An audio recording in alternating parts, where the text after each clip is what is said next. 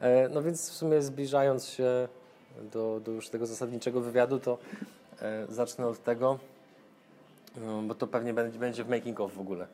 E, że kiedyś właśnie jak wysłałem Ci zaproszenie do znajomych na Facebooku i, i cieszę się, że w ogóle, że, że je zaakceptowałeś, bo to uruchomiło pewien ciąg zdarzeń, który nas doprowadził tutaj. W sumie to nawet nie było zamierzone w tamtym momencie, nie? Po prostu jakby ceniłem to, co robisz i powiedzmy chciałem to obserwować zwyczajnie. No to wstawiłeś właśnie raz takiego mema, gdzie był, była wizyta u psychiatry i tam siedzi gość i psychiatra pokazuje mu tam kartkę, na której jest narysowany kleks i, i co pan widzi E, targety, deadlines, KPI. I co psychiatra powiedział? Chyba, że jesteś walnięty. No, w bardziej ostrej wersji. Okay, no. ale, no, ale to w tym mi wtedy pokazało, że, że, że musisz być fajnym gościem, takim z dystansem i tak dalej, że publikujesz coś takiego w internecie, bo niektórzy ludzie tak się zachowują troszeczkę w internecie bardzo sztywno i, i formalnie w ogóle, tutaj takie było fajne ludzkie podejście, nie?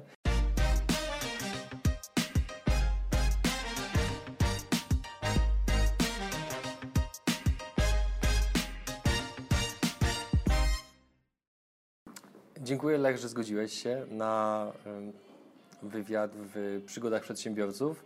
Dla osób, które Cię nie znają, chociaż podejrzewam, że znacie znacznie więcej osób niż nawet Tobie się wydaje. Co robiłeś, zanim dotarłeś tutaj? Bo o tym jeszcze będziemy mówić. Okay. Dzisiaj zaczęła Twoja droga biznesowa. Trochę zależy, jak daleko chcemy się cofnąć w czasie. E, ogólnie robiłem dość dużo rzeczy, ale e, w Polsce jestem najbardziej znany e, jako założyciel E, online Pizza, Pizza Portal i to, co dzisiaj jest Delivery Hero. No i też z tego, że prowadzę dzisiaj e-taxi, czyli aplikacja do zamawiania taksówek. No poprzednio Pizza Portal to była aplikacja do zamawiania jedzenia, więc ogólnie z branży do branży. Mhm. Czyli cały czas biznes internetowy. E, nie zawsze. E, bo założyłem, założyłem też e, własną markę kawy, więc to jest bardzo offline'owe mhm. już i tam nawet sprzedaż jest też offline'owa B2B i nie jest wykorzystywane online. No więc nie, nie, tylko online, ale myślę, najbardziej kojarzony z online, ale, ale też mam różne przedsięwzięcia w offline. Do tego tematu dojdziemy, bo też mam do niego kilka pytań. Natomiast z różnych wywiadów, które czytałem z Tobą w internecie, przygotowując się e, do tego materiału, e, dotarłem do informacji, że kiedyś handlowałeś kwiatami. tak. No to, co, co to było? To, to, się cofamy dość, dość daleko tak, do, tyłu. do, do samego tak. początku. tak, do samego początku. No rzeczywiście, e, my mieszkaliśmy tak, że tam niedaleko E, było trochę lasu, trochę, trochę e, jakby takie, no, jakieś kwiaty i inne takie Bo ty rzeczy. się wychowywałeś w Szwecji, prawda? Tak, tak, to, to, to, to mhm. prawda. I, no i ja y, zbierałem te, te kwiaty, które gdzieś były po prostu dostępne tak za, w zasięgu ręki. O, w taki sposób dostępne. Ładnie powiedziane. tak. No miałem gdzieś około 10 lat, tak. Trzeba też może e, też podkreślić, że to, to byłem dzieckiem po prostu i tak mhm. E, nie znałem wszystkich konsekwencji. W każdym razie no, zbierałem te kwiaty, które gdzieś znajdowałem na dworze i chodziłem po sąsiadach i je sprzedawałem. E, no i to był dosyć dobry biznes dla dzieciaka, bo trochę pieniędzy miałem na cukierki, inne takie mhm. historie. I, i, I całkiem łatwo uważałem, że ta sprzedaż szła. E, tylko, że blisko domu się skończyły i kwiaty, i y, klienci, więc musiałem rozszerzać moje jakby, terytoria i, i, zasięg. E, no ale im dalej szedłem do jakiejś takiej dzielnicy, gdzie było dużo domków jednorodzinnych, no to jakby po, po drodze nie było kwiatów, ale przed domkami tymi było dużo kwiatów. no i zerwałem e, kwiaty, poszedłem do drzwi, zadzwoniłem, pani otworzyła drzwi, no i się zapytałem, czy chce ten piękny bukiet e, ode mnie kupić. Ona tak patrzy na te kwiaty, tak wychyla się za mną i patrzy w, w swój ogródek i tak mówi, że dobrze, kupię, ale powiedz mi, czy to są moje kwiaty? No ja się przyznałem do tego. Pani powiedziała, że dobra, no to tu masz e, te 10 koron, ale nie rób tego więcej. No i to, to, to był koniec mojego epizodu z, z kwiatami.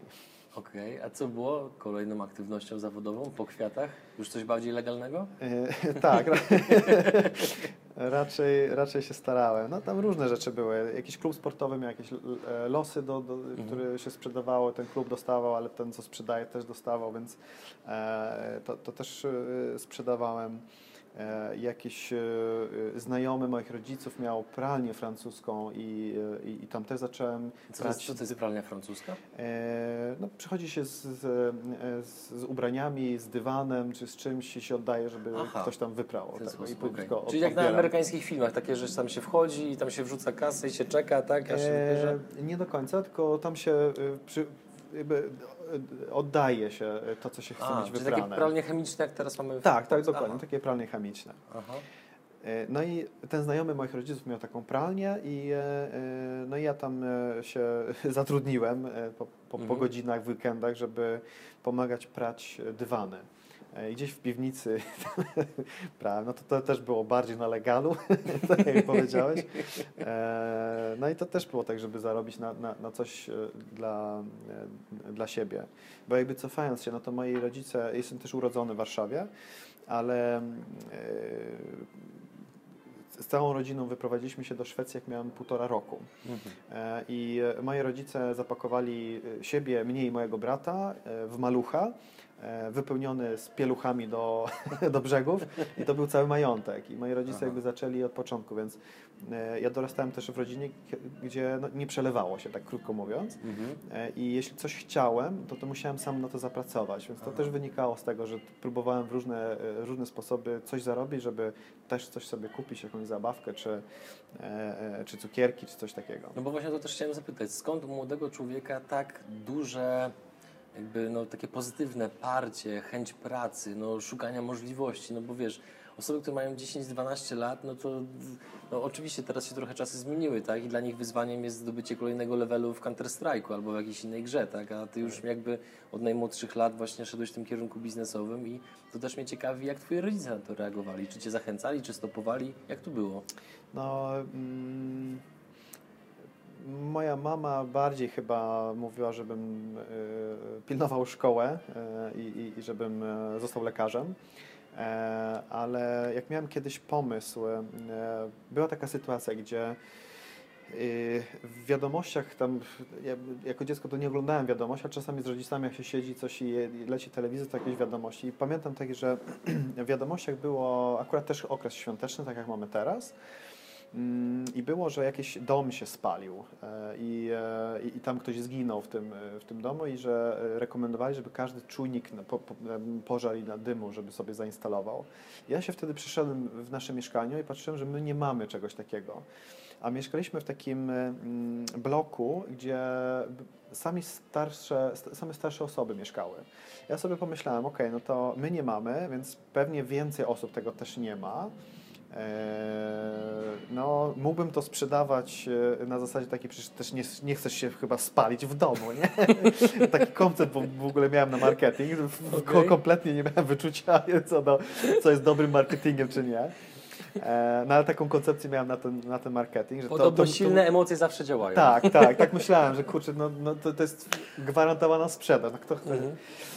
No i, e, i, i, i, i pamiętam, że okej, no to mam pomysł na biznes, a skoro to są starsze osoby, no to oni też nie, nie będą potrafili to zamontować sami raczej. I pomyślałem sobie, że to, to będę kupował takie czujniki i sprzedawał razem z instalacją. E, więc taki serwis dla, dla tych osób. I e, myślę, że to jest, byłby fajny biznes, tak szczerze mówiąc teraz, jak, jak tak sobie o tym myślę. E, bo później weszła jakaś nawet ustawa, która mówiła, że każde mieszkanie musi mieć chociaż tam jeden czy coś takiego i to było przed tą ustawą, więc jakbym, ja bym zaczął wiesz, mieć klientów, po prostu Eldorado. E, no ale byłem znowu e, dosyć młody i, no i tak, taki pomysł miałem na, na, na to. Ile miałeś lat? Oj, nie pamiętam. 14 może. 14-15, no tak mniej więcej. Okej. No i, e, e, no i po, poszedłem do mojego ojca. I my nie jesteśmy, znaczy, ani ojciec, ani mama nie są przedsiębiorcami, więc, e, no ale dziecko idzie do rodziców, żeby się zapytać o, o radę, prawda, w pierwszej Tak. kolejności, więc poszedłem do mojego ojca i mówię, ok, mam pomysł na biznes, to co mam zrobić? I o dziwo mój ojciec e, powiedział, nie wiem, spróbuj. I to myślę był taki moment przełomowy, gdzie mm, chyba kilka rzeczy y, y, wtedy mi się tak e, em, no, jakby ułożyły. Jedna rzecz to po pierwsze, że jak to rodzic może czegoś nie wiedzieć, to oznacza, że inni też nie wiedzą i że to może nie jest coś takiego e, złego, że ktoś coś nie wie, że to jest normalne po prostu. Jak ktoś coś nie wie, no to trzeba się dowiedzieć, jak to robić. A drugie, że to nie było takie, że nie odrób lekcję albo to, prawda, mhm. jesteś... Tak jest przeważnie. Tak, e, tylko, tylko zaskoczył mnie tym, no to, to spróbuj. Nie? I e, więc e, pamiętam, to był taki pierwszy, powiedziałbym, biznes, który próbowałem założyć wtedy. Tak myślałem o tym jako taki rzeczywiście biznes, firma i tak dalej. Mhm. E, więc pamiętam, że mm, poszedłem do urzędu skarbowego, e, bo też nie wiedziałem, gdzie ma przedsiębiorca pójść. No to przedsiębiorca płaci podatki, do tego wiedziałem, mhm. więc poszedłem do urzędu skarbowego, żeby sobie zapytać się, co ja mam teraz zrobić z tym moim biznesem. E, to może nie było najlepsze, bo tam panie mnie z kolei potraktowały bardzo z góry i tak A. dzieciak przyszedł, po prostu zabłądził i one rzeczywiście podeszły, te panie e, do mnie w taki sposób, że idź, odrób sobie lekcję, idź, wracaj do szkoły, ty tu nie zawracaj okay. sobie głowy e, chłopaczku biznesem. No ale nie, nie poddałem się, tylko wziąłem e, marynarkę ojca trochę za dużą. trochę. Na mnie, tak. Mieliśmy jakąś taką teczkę w domu, taką, bo, bo też sobie wyobrażałem, że taki prawdziwy biznesmen, no to on ma marynarkę i on ma teczkę. I w tej teczce są ważne rzeczy. Teczkę, teczkę znalazłem, ale ważnych rzeczy nie miałem. no i sobie pomyślałem tak, ważne rzeczy, no to są dokumenty, E, więc jakieś papiery, coś tam powrzucałem. Nieważne co to było, miało tam być papiery. E, i, e, I klucze pamiętam też, że, że w mieszkaniu e, zawsze są jakieś klucze gdzieś, które nie wiadomo do czego one tak, są, prawda? Prawda. Pewnie też masz. Tak. E, ja też dzisiaj też w domu mam masę takich kluczy, nie wiem w ogóle do czego to jest. Te klucze zebrałem i wrzuciłem też do teczki, bo pomyślałem sobie tak, dokumenty ważne, e, jakieś długopisy oczywiście, że podpisuję jakieś dokumenty, E, no i te klucze, bo klucze oznaczają, że masz dostęp do różnych rzeczy, a jak masz dostęp, no to jeszcze jesteś kimś. no i z tą teczką, z tymi papierami, z tymi kluczami e, poszedłem do takiego sklepu, który sprzedawał różne rzeczy, między innymi te, te, te właśnie czujniki. No i tam kupiłem pierwszy czujnik, bo nie stać mnie było na, na, na więcej, ale pomyślałem, ok, to kupię ten czujnik, zamontuję, dowiem się, jak to w ogóle się robi, no bo taka była moja koncepcja, to zanim zacznę to sprzedawać, to chociaż ten jeden zamontuję. No wtedy nie było YouTube'a, żeby sprawdzić, nie, jak to się nie, robi, nie? Nie, nie było, nie było. No i pamiętam, że e, jak już w domu byłem z tym wszystkim, e, zresztą też w tym sklepie, to mnie potraktowali chyba jako wariata. Jakiś dziwny klaun przychodzi, tu specjalnie też otwierają tą teczkę, tak, że, trochę żeby nie widział, że co ja tam mam, ale żeby słyszał, że tam coś jest i tam wkładałem to później ten czujnik prawda, zamiast do foliówki. E, I pamiętam, że jak e, przyszedłem do domu, no to chciałem zamontować i zobaczyć, jak to działa. I chyba nie udało mi się zamontować.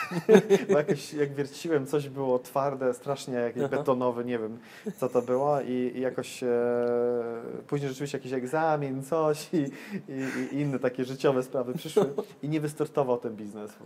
To się, na, na tym się zakończyło. E, no ale myśląc, że, że, że później jak te ustawy weszły w życie, to gdybym rozkręcił, to może rzeczywiście to byłby e, ciekawy biznes. No, no to było takie pierwsze przedsięwzięcie, failure, e, ale, ale dużo learnings. I to też właśnie był ten moment przełomowy, że, że właśnie ojciec powiedział spróbuj. E, I, I pamiętam też, że były inne pomysły, a wcześniej też miałem różne pomysły.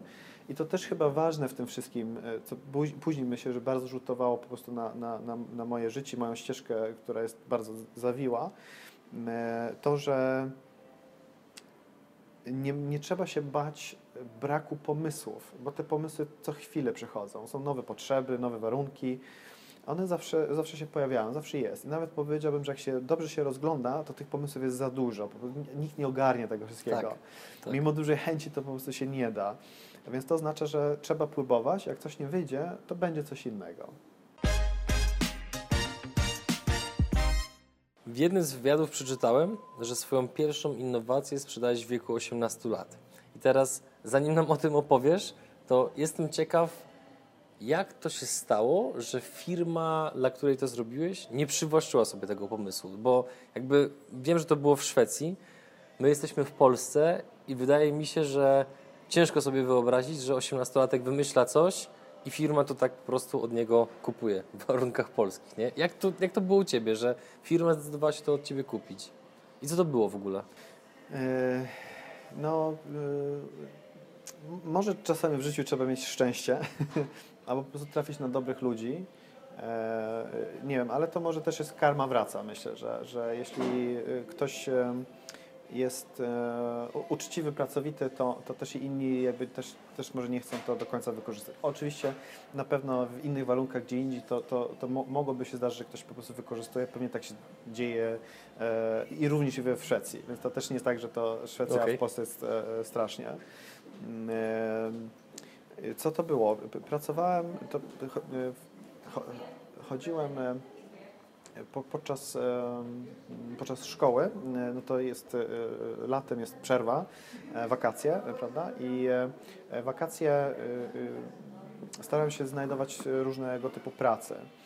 I e, e, akurat e, znajomy rodziny pracował w hucie i on powiedział, że oni tam co, co roku dużo, dużo takich e, młodych e, osób biorą na, do, do pracy, tak żeby inni mogli pójść na, na, na wakacje i, i mieć wolne. No i ja tam się zatrudniłem, tam dwa lata pod rząd pracowałem. E, I to jest dość intensywna praca przez dwa, dwa i pół miesiąca mm, e, właśnie w tej hucie. E, To jest trochę skom... Co to było? To, to była huta, która topiła surowce na metal. I w tym procesie, jak e, ten, ten cały, e, no, e, no, jak to się nazywa, no, takie, mm, jak ten piec, Mhm. jak, ten piec się na, napełni już całą tą, tą stopionym metalem i tymi wszystkimi rzeczami, to trzeba w jednym miejscu e, wywiercić dziurę, żeby wypuścić to, to do takich dużych e, kadzidełek. Te kadzidełka to są, one e, mieszczą 40 ton, więc tak zdrobniale Tak. nazwane, okej. E, I czasami jest tak, że się przelewa do, do, w trzy, więc tam, tam tak około 100 ton się, się, się, się robi w jednej porcji. Teraz w mojej głowie już kadzidełka będą znaczyły coś innego zawsze, nie? Tak. E, No i, ale jak e, czasami jak trzeba zamknąć, bo się zaczyna przelewać już w trzeci, tam trzeba już zamknąć, żeby to się nie przelało zbyt dużo, e, to czasami było tak, że jak było za dużo tego surowca dodanego, że tam jeszcze metal był, to jak się zamykało taką gliną, to, to, to dziurę, którą się wierciło, to ten metal się mieszał z tą gliną i tam e, jak to wszystko się zamykało, to, to, to była mieszanina glina z metalem. I wywiercić dziurę w tym jest po prostu niemożliwe. I wtedy trzeba, e, oni to nazywali procesem gazowania. Ogólnie to, to jest trochę jakby spawać dziurę po prostu przez, e, wy, wyspawać dziurę.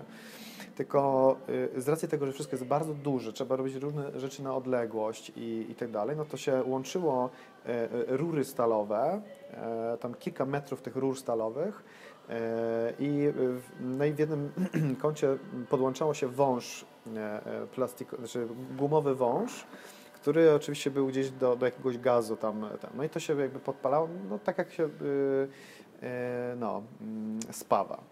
E, Tylko proces był taki, że i w ogóle sytuacja była taka, że tam ogólnie to, to, to środowisko, to miejsce jest bardzo y, jest brudne, tam są kamienie, inne rzeczy, więc ten wąż jak cały czas po tej brudnej e, podłodze e, się, się szura, no to e, on pękał i tam zaczęło ciek, cieknąć gaz pod nogami, prawda? I, i z drugiej Czy mi się strony wydaje, że to było trochę niebezpieczne ogólnie. trochę praca. niebezpieczne. Trochę. Trochę niebezpieczne. Kadzidełko. No, tak, tak. okej. 100 ton No płynnego metalu, prawda? No i jak się wierci tą dziurę, no to ona jest symetryczna i, i, ten, i ten, to, to wszystko wylewa się raczej tak, tak płynnie. Mhm. Ale jak się wierci, znaczy jak się spawa tymi, tymi, e, tymi no to e, robi się bardzo nieregularne i, i na początku, zanim to wszystko tam się wy, jakby no, wy, wy, wyszło i zaczął płyn, płynąć, e, e, no, to, to on czasami e, e, pod ciśnieniem po prostu wypluwał ten metal i, i to czasami po prostu leciało pod nogi. A to było rozgrzane, prawda? A to jest rozgrzane, t- tak, tak. Ja nie pamiętam ile stopni, a to mówimy kilkaset stopni Celsjusza, nie? I to strzelało. I to strzelało. E, My, Okej. my mieliśmy na sobie mm, e, przeciwpożarowe, e, przeciwpożarowe ubrania. Miałem kask, który miał też taką osłonę całą, a ta osłona jeszcze była taką super cienką warstwą złota e, oblepione, bo złoto od, odpycha bardzo ciepło. E, więc to taki klimat, nie? Mm, I, Taki klimat. taki klimat. Okej. E, I zresztą jak się siedziało i się miało tak e, trochę pod e, jaką, w taką fałdkę e, e, zrobioną w tych ubraniach i, i wyskoczyło coś i, i się położyło w tym, to normalnie płomienie były to, i to było gorące. E, No, w każdym bądź razie, no to przy takiej sytuacji, e, mając wąż, który cieknie gaz, e, no powiedziałbym niebezpieczne. I teraz mając 17-18 lat, powiedziałem, jeszcze chcę żyć. to tak nie może być, bo jeszcze to, a jeszcze ten proces był taki, że tam jest głośno i tak dalej yy, i, trzeba to było robić w, w dwójkę. Yy, Doświadczony pracownik to oczywiście robił tą, spawał, żeby ta dziura się po, powstała, ale jak tylko ta dziura powstała, to żeby właśnie tam nie było aż tak niebezpiecznie, żeby to szybko jakby zamknąć, to trzeba ten zawór yy, zamknąć, żeby gaz, gazu już nie, nie leciało. I on wtedy krzyczał, a ja musiałem zawór zam, zamykać, yy, żeby to nie wybuchło po prostu. BHP. BHP. BHP. I, e, i, i- I jeszcze na złość to pamiętam, że to nie był taki, żeby zamknąć ten zawód, nie był taki jeden taki, że tylko tak jednym e, e, się Ruchem. zamykało, Mhm. jednym ruchem, tylko to było takie krętło. I takie malutkie krętło, że się kręciło strasznie szybko, no, no, żeby to nie wyleciało w powietrze. No Wszystko przemyślane. to wszystko przemyślane. Ja postanowiłem, że kurczę, tak, tak nie może być. I, e, e, i się zastanawiam, jak, jak to rozwiązać. E, I ogólnie problemem było to, że zawsze ten wąż po prostu się psuł, prawda, z tego, że on dotykał tą podłogę.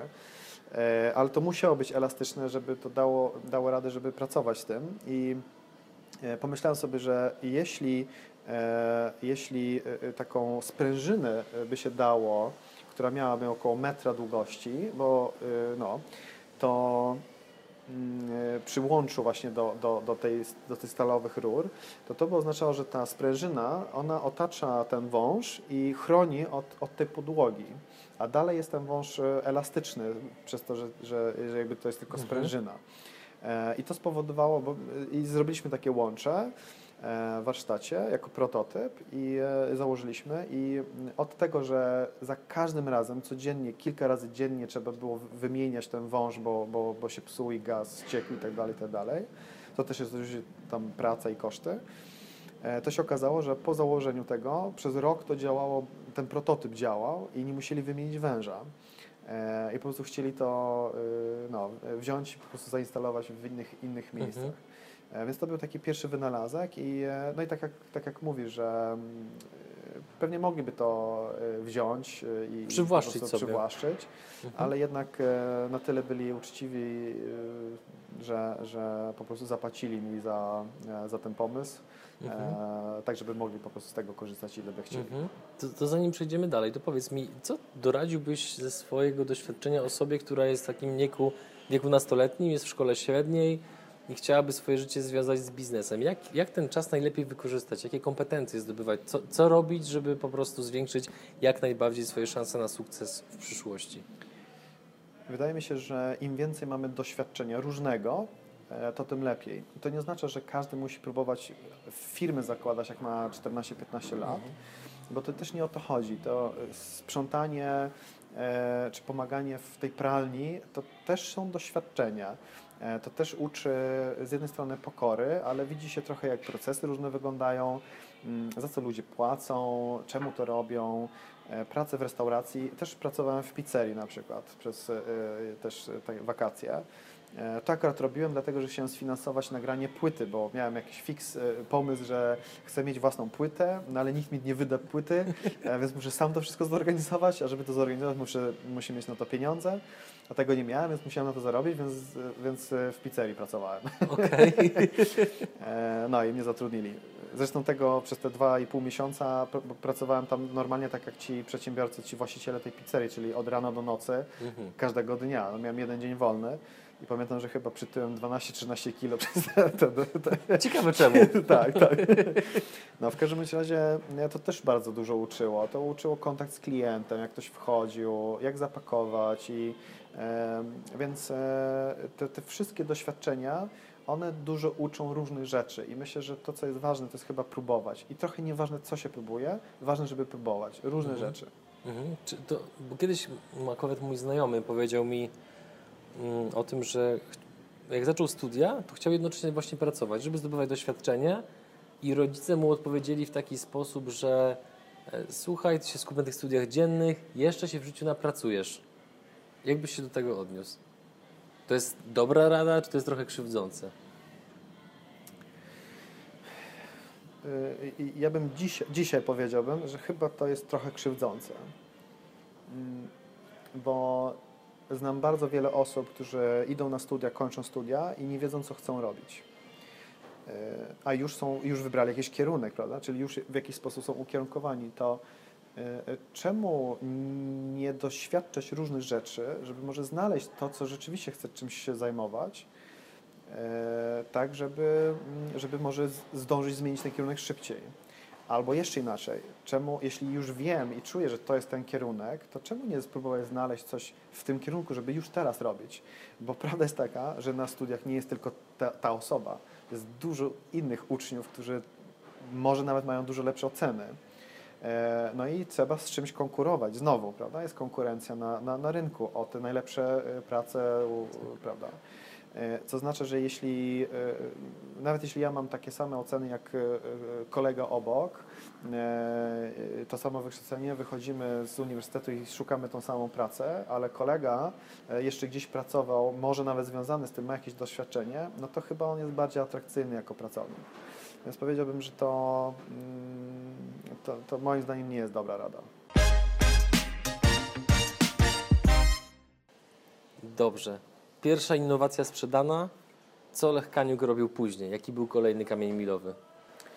E, no, jednak e, e, nacisk rodziców, żeby mm, dbać o, o wykształcenie i jakby na bazie wykształcenia budować bazę swojego życia później jakieś zawodowe i tak. Tutaj kierunek był też w stronę, żeby, żebym został lekarzem.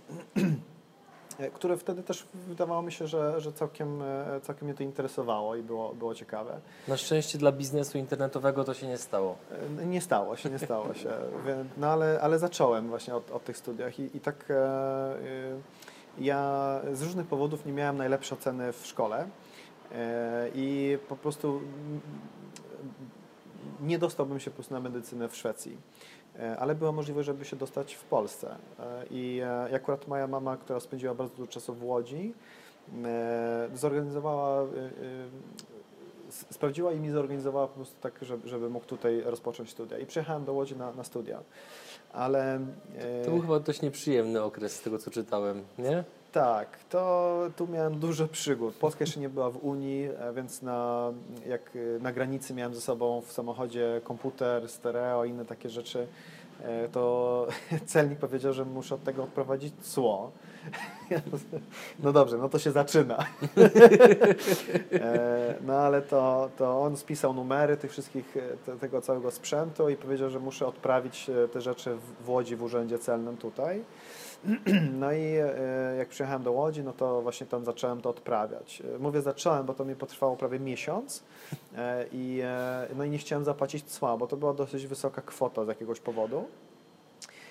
No ale musiałem różne zaświadczenia, że rzeczywiście jestem tu na studiach, że rzeczywiście to są moje rzeczy, że ten sprzęt wywiozę z powrotem do Szwecji, jak już zakończę studia i tak dalej. No i te wszystkie oświadczenia musiałem zbierać i, i pieczątki od, od różnych. E, te, I pieczątki to było też coś, co e, no, nie funkcjonowało w Szwecji, e, tak nie miałem styczności, a tu nagle przez miesiąc zebrałem, tam doliczyłem się 47 pieczątek. I, I to też było tak, że się stało w tym urzędzie celnym do jednego okienka przez dwie godziny. No i pani tam mi dała jedną pieczątkę, powiedziała, to następne okienko, a tam była kolejna kolejka na 2-3 godziny, więc dlatego mi to potrwało po prostu miesiąc, żeby się E, odprawić. No ale w końcu e, dostałem e, pozwolenie to, żeby tymczasowo mieć swój sprzęt w Polsce. No i czułem, ok, no to mogę zacząć tutaj studia rozpocząć. Problem był taki, że po półtora miesiąca w Polsce ukradli mi samochód, który był na szwedzkim O Boże! Mój kraj taki piękny. tak. E, na szczęście miałem ubezpieczony samochód, a jak jeszcze jest skradziony za granicą, to ubezpieczenie miało coś takiego, że oni płacili jakąś dniówkę za to, żeby mógł jakieś taksówki, wynająć jakiś samochód, coś, żeby mógł się po prostu poruszać. E, I E, I, e, i, ale to była na tyle duża kwota, a na tyle tanie były taksówki wtedy, że ja zacząłem wszędzie jeździć taksówkami. I po, po dwóch, trzech tygodniach to pamiętam, że tak jak nigdy nie stały taksówki przy bloku, to normalnie się zrobił taki wężyk. Po, po, postój taksówki przed blokiem.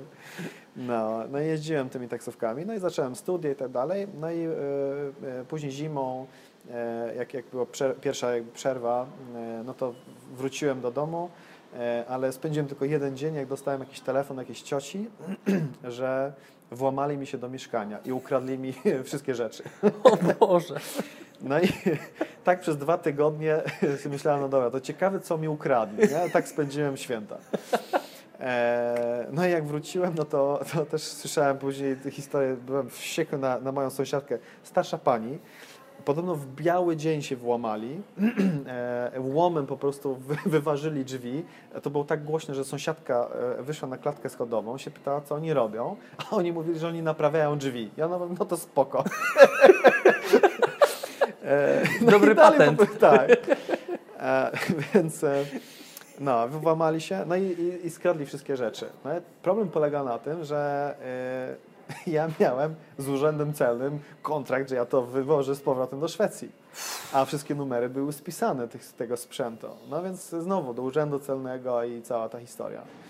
No i urząd celny powiedział tak, no gdyby to był pożar albo powódź, no to sprzęt zniszczony, nie mamy z tym problem. Ale mamy problem z tym, że ten sprzęt nadal jest w kraju i prawdopodobnie nadal działa. E, no i ktoś musi za ten import zapłacić cło, a raczej złodzie nie zapłaci. No więc padło na mnie. No i więc padło na mnie, musiałem zapłacić cło. Ja już byłem tak wkurzony i powiedziałem, ta, ta Polska jest tak beznadziejnym krajem, że po prostu e, rzucam wszystko tutaj i e, chyba nigdy więcej nie wrócę do tego beznadziejnego kraju. No i, e, no i szybko się zmyłem, już studia też powiedziałem tylko, że po prostu kończę, bo to, to po prostu nie da się tutaj żyć. No i, no i wróciłem do, do, do, Szwecji.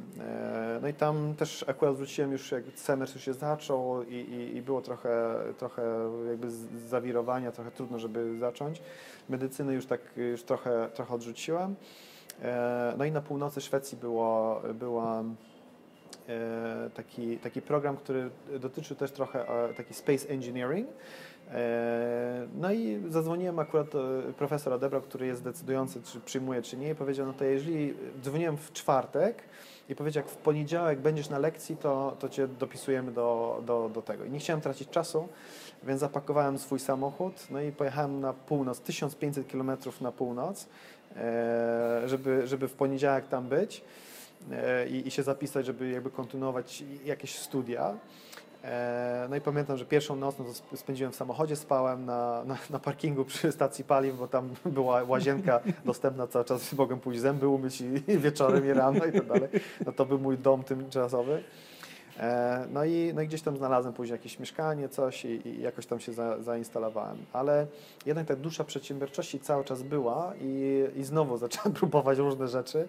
E, jeszcze kolega na, na właśnie w, w grupie e, też strasznie dobry z matematyki, fizyki pamiętam, ale też raczej przedsiębiorca i też raczej był chciał design. Więc my zaczęliśmy jakieś strony internetowe e, robić i sprzedawać. Tam mieliśmy pomysł na własną i, i tak, tak któregoś dnia, już nie wiem czy po pierwszym, czy po, po piątym piwie, ale, ale, tak mówię do niego, słuchaj Anders, kurczę, my tu, y, wiesz, uczymy się matematyki, fizyki, a tak naprawdę cały nasz czas, który poświęcamy między lekcjami, między tym, że studiujemy, to my cały czas ciągniemy do tego, żeby e, tą naszą firmę rozkręcać i coś robić. I e, ty bardziej y, potrafisz tworzyć i programować te, te, te rzeczy.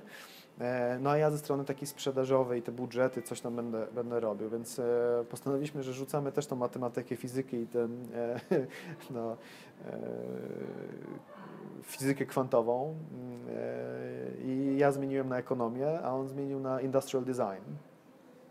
E, no i tam e, e, zaczęliśmy próbować różne, różne rzeczy. I, no i, no tak, tak tak, tak się tworzyło po prostu inne rzeczy i tak w sumie to był też chyba moment, kiedy, kiedy taka refleksja nadeszła, że jednak chyba nie jestem stworzony do tego, żeby być lekarzem albo fizykiem, tylko przedsiębiorcą. Bo... No właśnie, bo tak jak Cię słucham, to z tej opowieści wynika, że wszystkie jakby nieszczęścia działy się wtedy, kiedy robiłeś trochę coś wbrew sobie.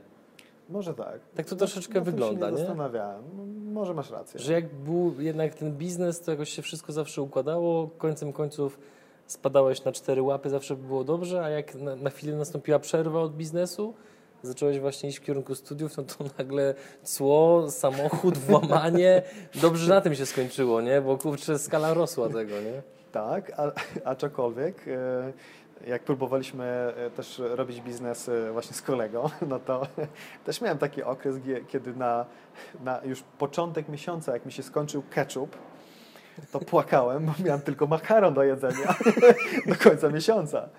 E, więc e, e, i daleko też, wtedy też jeszcze studia, więc ja mieszkałem daleko do studia, więc to, to było tak, że ja nawet nie miałem na paliwo do samochodu i, i ledwo na autobus, więc ja, ja zima, minus 20, trzeba było pół godziny iść spacerem po prostu do, do szkoły I, i, i wiedząc później, jak się wracało po całym dniu, że masz tylko suchy makaron do zjedzenia. A, no tak, no ale to chyba jest też część tej przedsi- przedsiębiorczości.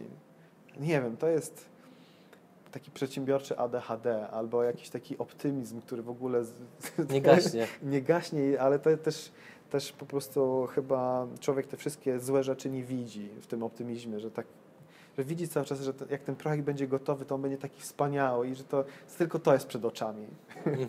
A, a, a to takie przebłyski rzeczywistości, że, że ten makaron i bez ketchupu, one są chwilowe tylko. No.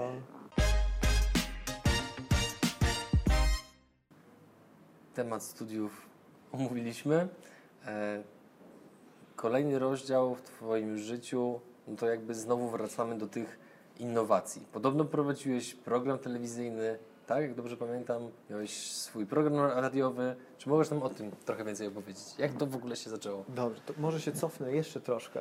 Dobra. E, To, to było tak, że właśnie z kolegą na studiach e, postanowiliśmy, żeby mm, stworzyć e, jakąś tam stronę, ale miałem pomysł, żeby zrobić inteligentne domy i mieszkania, żeby mieć jakiś system taki, gdzie można zarządzać, ale żeby Mhm. one też trochę myślały. E, Taki sztuczna inteligencja, ale to kompletnie nie wiedziałem, co sztuczna inteligencja jest. E, Ale dam taki przykład, właśnie o, o czym myślałem. Na przykład w Szwecji jest bardzo popularne, żeby w łazience mieć e, podgrzewanie podłogowe. Ale bez sensu i, i takie marnotrawstwo jest, żeby to, podług- ta, ta, to, to ogrzewanie było cały czas. No bo, bo mało korzystasz z tej podłogi, ale jak już korzystasz, no to chcesz, żeby było ciepło, ale większość dnia ani ci nie ma w domu, ani nie korzystasz z tej łazienki nawet jak jesteś e, w domu, więc te chwile, które korzystasz jest, bardzo mało. I tak pomyślałem sobie, że kurczę, powinno być taki system, który spina te wszystkie rzeczy, światło, nie światło, ale nawet takie ogrzewanie podłogowe, które może powinno, e, które może powinno e, też jakby czuć, kiedy ja z, tej podłogi korzystam.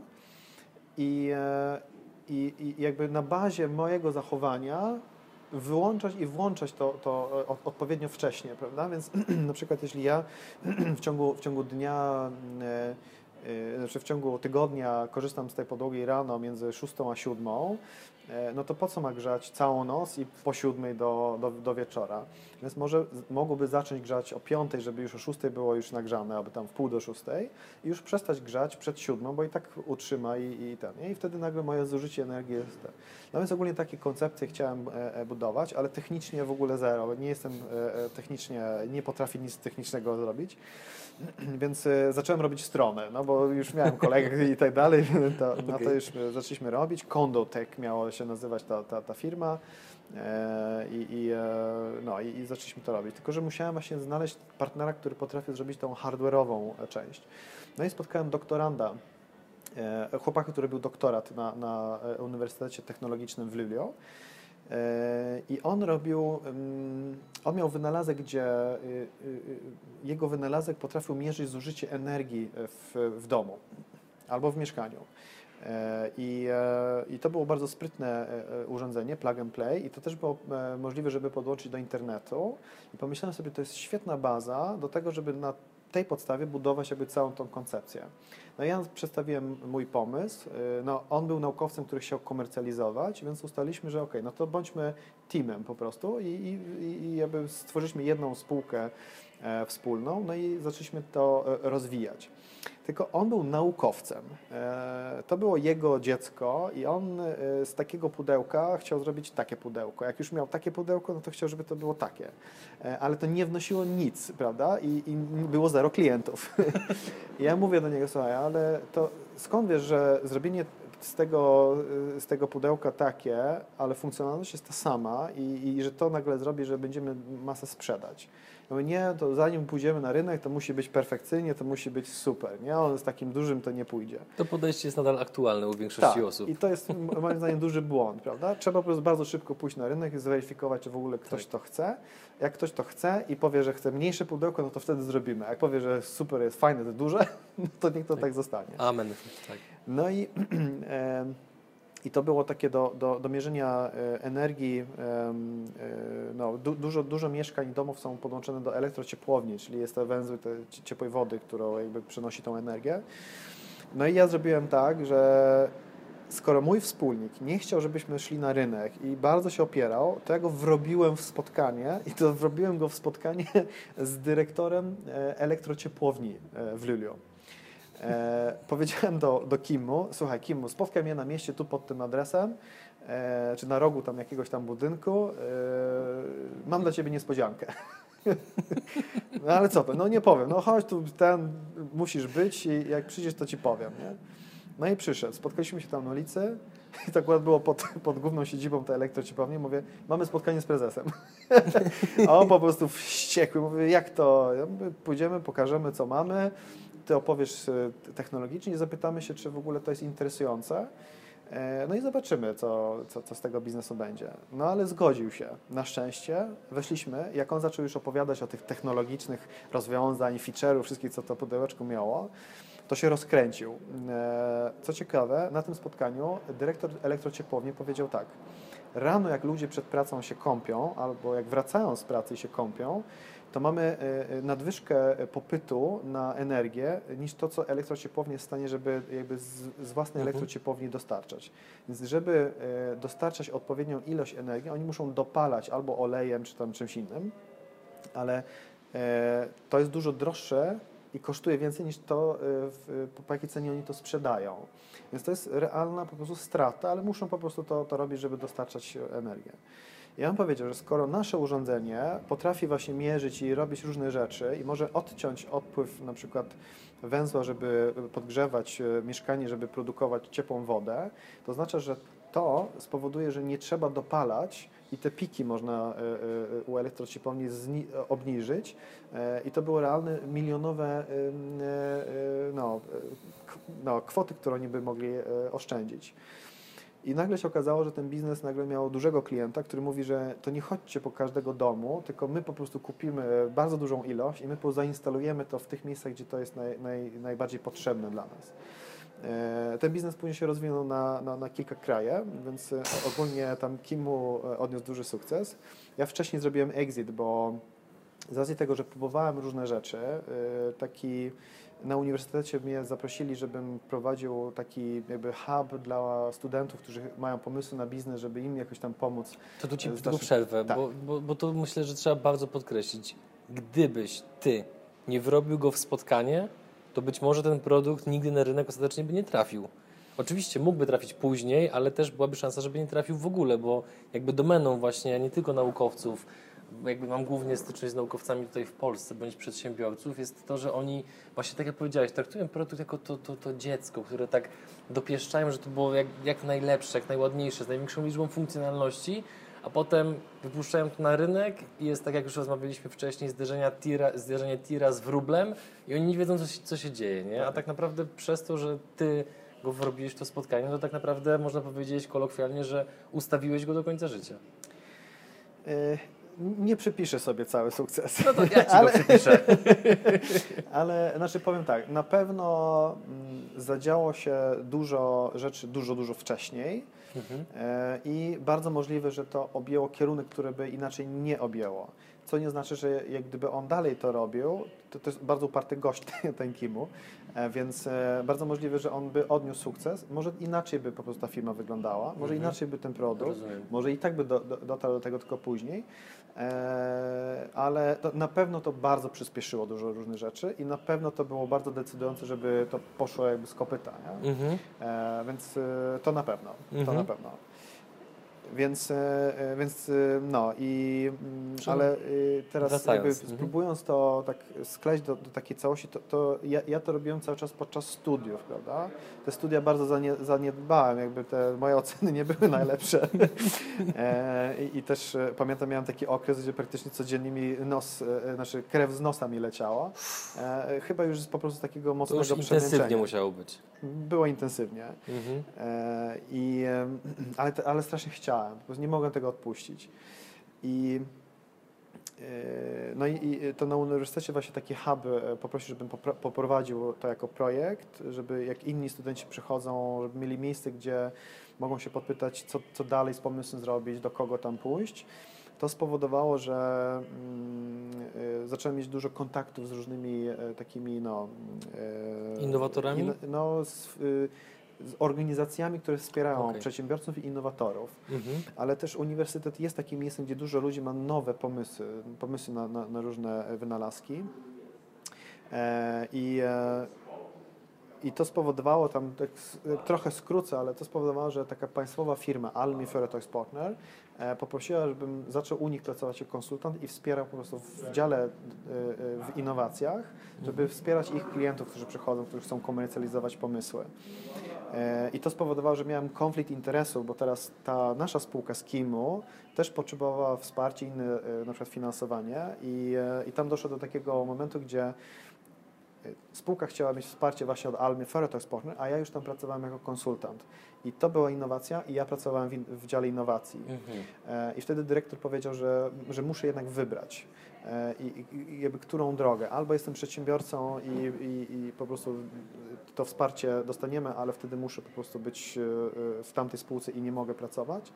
E, no albo musisz sprzedać swoje udziały, żebyś też nie, nie był częścią tego i, i wtedy my też możemy Jasne. dać wsparcie, bo pomysł jest fajny i chcą to wesprzeć, ale nie mogą wesprzeć w, w, takiej sytuacji, żeby nikt później nie mógł zarzucić jakiś tam konflikt interesów. Tak. No i ja wybrałem, stety, niestety, nie żałuję, mm, wybrałem, żeby zostać jednak w firmie. Tam była duża niepewność, tak jeszcze się uczyłem tej przedsiębiorczości, co to znaczy i pomyślałem, kurczę, to mam świetne warunki, fajnie, dobra, no to zostanę, to będzie jakiś pomysł później. Więc sprzedałem swoje, swoje udziały e, w, w Kijab, czyli nasza spółka z, z Kimu, e, no i dalej pracowałem w, w, w Almi. No i e, profesor, jeden z profesorów właśnie do spraw innowacji miał pomysł na program telewizyjny 72 Hour Race i on to, to, to, był, on stworzył program, gdzie wrzucało się trzy osoby, które wcześniej się nie znały do studia e, i wrzucało się takiego gościa jak ja. E, mieliśmy też e, designera, czy industrial designer, który potrafił różne rzeczy robić w 3D. Na zapleczu mieliśmy urząd patentowy, mieliśmy drukarki 3D i tak dalej, no i cały nasz network jakby firmy. I koncept był taki, że w 72 godziny te trzy osoby wsparciem tego otoczenia mają coś wynaleźć i skomercjalizować. I pod koniec, pod koniec tego, e, tych 72 godzin, czy w sumie po jakieś tam 40-50 godzin, trzeba było zacząć dzwonić do, bo już jakiś koncept powinien być gotowy. Jeszcze może prototyp nie był gotowy, ale, ale już był jakby w etapie, żeby go tworzyć. Trzeba było zacząć dzwonić do różnych e, firm, które potencjalnie mogłyby e, no, skomercjalizować to. E, no i, i, i e, tam, e, tam była taka historia, że był, był jeden zespół, który był, nie był zgrany i oni trochę chyba nie mieli zaufania do siebie, nie chcieli jakoś tam, nie było pomysłu. A już był druga doba i musieliśmy zacząć zapraszać ludzi, żeby cokolwiek, był jakiś panel, który mówi, że bierzemy albo nie bierzemy ten, ten pomysł, a nie było pomysłu. Więc ten profesor do mnie powiedział, że słuchaj, akurat się dodzwoniłem do Pieter Iek, który jest właścicielem takie no, dużej fi- firmy typu RTV AGD czy takie media, em, który ma wiesz, masa sprzętu kuchennego i tak dalej. Jest w ogóle gigant w, tutaj na, w Skandynawii i, e, i sprzedaje strasznie dużo mikrofalówek. Wymyśl coś do mikrofalówki. I taki case dostałem, nie? No dobra, no to usiadłem i zacząłem e, się zastanawiać nad, e, nad różnymi pomysłami. E, Wyszedłem z takiego podejścia, że ok, trzeba znaleźć najpierw problem i ten problem rozwiązać, a nie, że e, e, wynajduję lek i później sprawdzam, co on leczy. E, No i tak przypomniałem sobie, ok, mikrofalówka, e, podgrzewałem jakąś zupę i ta zupa e, była strasznie gorąca i, i miałem taką przykrywkę z taką dziurką w, w środku. No jak, jak złapałem i w, jakby włożyłem palec w tą, dziurkę, to ta parująca e, zupa była strasznie gorąca. Trochę się jakby poparzyłem, e, odchylając tą, tą, tą przykrywkę i wtedy też ta para tak się sk- skropiła i na mnie tak zleciała i się po prostu pobrudziłem. Pomyślałem, to jest cywilizacyjny problem gigantyczny, który muszę rozwiązać. No więc e, pomyślałem o, zacząłem myśleć o koncepcji właśnie do e, lepszej takiej przykrywki. No i wchodzi ten Pieter Ek do studia, e, bo akurat był po drodze, coś powiedział, że akurat po drodze byłem tutaj, no to wskoczę, żeby zobaczyć, co to jest. W międzyczasie ten zespół jakiś inny pomysł dostał e, i ten profesor powiedział do mnie, że słuchaj, ta, ta, ta twoja przykrywka, to, to już my nie potrzebujemy tego pomysłu. No ale pomyślałem, kurczę, no szkoda, przecież to jest super pomysł, nie? No i przychodzi ten Pieter, ja mówię tak, słuchaj Pieter, pracuję już jakiś czas nad taką przykrywką. To jakiś czas oczywiście jest bardzo względne, ale chciałem zrobić wrażenie, że to już jest e, bardzo wypracowane. Mówię, mam taką przykrywkę, że wiesz, taki jest problem, opisałem i, i mówię, że i, i ta przykrywka wszystko rozwiązuje. No, on mówi, no, no dobra, no to pokaż mi.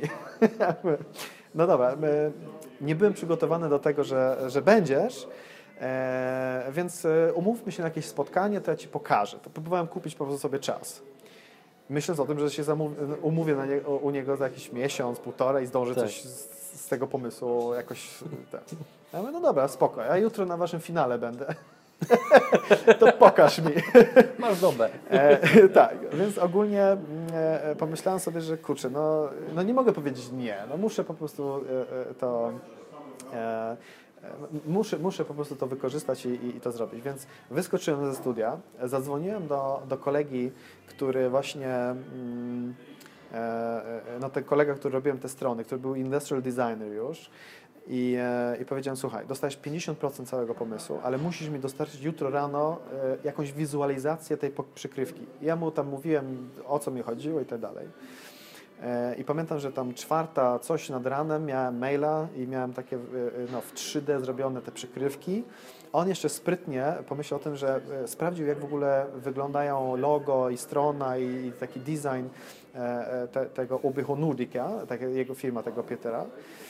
E, I te, te przykrywki były zrobione takie, że one, one strasznie pasowały w ogóle do, do tego. To było bardzo fajne. No i wydrukowałem te rzeczy. E, Przyszedł Pieter rano, ja mu pokazuję dumnie te, on mówi, biorę to. Sprzedaję milion mikrofalówek rocznie i chcę mieć jedną przykrywkę w każdej mikrofalówce. Więc znowu wyskakuję ze studia, dzwonię do Andersa i mówię, Anders, jesteśmy milionerami, jakie Ferrari kupujesz? No i, e, no i e, super. I pomyślałem, kurczę, no to, to, to świetnie, no to trze- trzeba teraz to zrobić, więc em, napisałem, opisałem to e, e, do Urzędu Patentowego, złożyłem e, e, na tą przykrywkę e, e, no, e, do, do Urzędu Mhm. Patentowego Wniosek. Mhm. e, wniosek e, i e, ten wniosek przeszedł. Dostałem patent na, na, na tą przykrywkę. E, I, e, e, no i zaczęliśmy nad tym, nad tym pracować. Tylko, że to, co ta przykrywka miała zrobić, to spowodowało, że ona była strasznie droga w produkcji i ostatecznie nic nie wyszło z tego. W sensie, że było za drogie i powiedział, że no to jest za drogie, to, to nie możemy tego robić. Ferrari musiało chwilę poczekać. Ferrari musiało poczekać. No i, e, i w związku z tym, no to niestety no, ten projekt padł, ale miałem, napisałem e, wniosek patentowy, który mi przeszedł, miałem fajny produkt I e, tak się złożyło, że e, ja przez bardzo długi okres czasu chciałem napisać książkę. E, mówimy o tym, że może myślałem o tym, nie wiem, 10-15 lat, a może 10 lat myślałem o tym, że fajnie by było napisać książkę. ale nigdy nie wiedziałem za bardzo o co. Czasami coś zacząłem pisać, albo się zniechęciłem się do tego, albo nie chciałem, no nie miałem tematu, ale pracując z innowacjami, robiąc różne wystąpienia, ułożyło mi się takie 10 kroków, jak komercjalizować ten pomysł. No i teraz miałem przykrywkę, napisałem e, wniosek patentowy, jakiś NDA, czyli e, umowa o poufności e, też była jakaś tam stworzona, różne tego typu rzeczy. No mówię tak, kurczę, napiszę tą książkę właśnie o tym. Wezmę to, co opowiadam ludziom, jak to, jak to robić, wrzucę swoje, na własnych przykładach po prostu to wrzucę, wrzucę jeszcze te umowy jako w gratisie, żeby mieli jakiś draft, który ktoś mógłby zerknąć, tak żeby jak kupi i nawet uważa, że to, co mówię, jak to robić, jemu się nie zgadza, to chociaż będzie miał umowę o poufności gratis, jakby w, w gratisie w tym. E, więc napisałem tą książkę i wydałem, ale e, tak, tak strasznie lubiłem ten, ten program, który robiliśmy, tak fajnie, to słyszałem, że już zaczynają robić ten program w innych krajach, gdzieś tam, będzie jakaś powtórka. I przyznam szczerze, że byłem strasznie zazdrosny tego profesora, że on miał program w telewizji. I pomyślałem sobie tak, no dobra, no to program już jest, E, te, te, te, telewizyjne, więc tego nie zrobię. Książkę już napisałem, no to co jeszcze? No więc radio jest, no dobra, no to kurczę, czemu nie? Więc y, wszedłem na strony internetowe Szwedzkiego To jest też radia. mocna historia. mów, mów, mów. Więc wchodzę na stronę Szwedzkiego Radia, jest jakiś numer do, tak ogólny po prostu, dzwonię do tego, mówię tak, zajmuję się innowacjami, robiłem taki program, komercjalizowałem różne rzeczy i mm, mam program, e, e, jak komercjalizować innowacje, które chciałbym zrealizować w radiu. To z kim mam porozmawiać? No i ta osoba mnie do jakiejś tam kolejnej osoby, do kolejnej, kolejnej, aż doszło do tego, że spotkałem się z dyrektorem tam jakiegoś no, sfery radiu Piefira, mm, i on mówi, że tak, akurat się tak składa, że robimy właśnie już jakby skład program na, na, na kolejny teraz sezon. E, I, i nam się podoba ten, ten pomysł. Ja jeszcze oczywiście sprzedałem, że to o innowacjach, ale to jest innowacyjne w radiu, bo tego nie było. Czego nie wiedziałem w ogóle, strzeliłem po prostu, ale a tak mi pasowało. E, no i, no i rzeczywiście e, kupili. Powiedzieli, że tak, no to, że, że, że to chcą. Co śmieszne, najwięcej pieniędzy zarobiłem na mojej książce poprzez program w radiu, ale nie przez to, że przez radio jakaś rozpoznawalność i dużo książek zaczęło się sprzedawać, wcale nie, e, tylko to, było, to jest szwedzkie państwowe radio i oni mają po prostu gotowe stawki. I oni mówią tak, ten, ten dyrektor mówi do mnie tak, słuchaj, mm, no nie ma co negocjować stawek, bo my nie negocjujemy stawki. Jest tabelka i po prostu się wrzucamy. Jako Kowalski wchodzisz na najniższą tutaj e, półkę i jeśli miałbyś zarabiać dużo więcej, no to, no to żeby wejść na przykład w tą wyższą stawkę tutaj, no to musiałby być chociaż autorem jakiejś książki. Aha! A różnica była tak duża, że ja tyle jeszcze na książce nie zarobiłem. Okay. No, no i, i, w sumie tam, nie wiem, dwa miesiące później już miałem e, e, własną audiencję w tym e, w, w, w radiu Piefira. I rozmawiałem na temat właśnie, co robić z innowacjami, dzwonili ludzie, mieli pytania, no strasznie fajne, to było bardzo fajne. Nie licząc okresu i pobytu w Polsce, osoba słuchająca i oglądająca Cię może odnieść wrażenie, że praktycznie wszystko się udawało. Gdzie, gdzie poszedłeś, gdzie dzwoniłeś, wszystko się udawało. Czy, czy były jakieś rozczarowania przynajmniej do tego momentu? Bo wiem, że później tam też w różnych wywiadach się wypowiadałeś, że jakby no zdarzały się jakieś powiedzmy trudniejsze sytuacje, ale czy były jakieś rozczarowania do tej pory? Kurczę, tych... E, ja myślę, że i, i, i jedna rzecz, którą chyba każdy musi e, wiedzieć, to jest to, że te rozczarowania i te pomyłki i te trudności i te porażki, one towarzyszą zawsze i wszędzie. I nawet jeśli mówimy o tym, że jakiś, nie wiem, zbudowałem dużą firmę albo prowadzę dzisiaj dużą firmę, to, to z zewnątrz może to, to się wydawać, że kurczę, to funkcjonuje, przecież tego jest wszędzie i tak dalej, że to jest mega sukces. To jest sama pasa dobrych rzeczy, ale to tak nie jest. Po prostu człowiek popełnia tyle błędów, małych i dużych, ale to nie zawsze oznacza, że cała firma musi wylecieć w powietrze, prawda? E, czasami są mniejsze kryzysy, czasami trochę większe, ale, ale jak ktoś jest e, po prostu zdeterminowany i przyznaje się, że, że coś zrobił źle i musi to po prostu naprawić, to po prostu musi to naprawić. Jak naprawia, Mhm. to dalej to działa i funkcjonuje.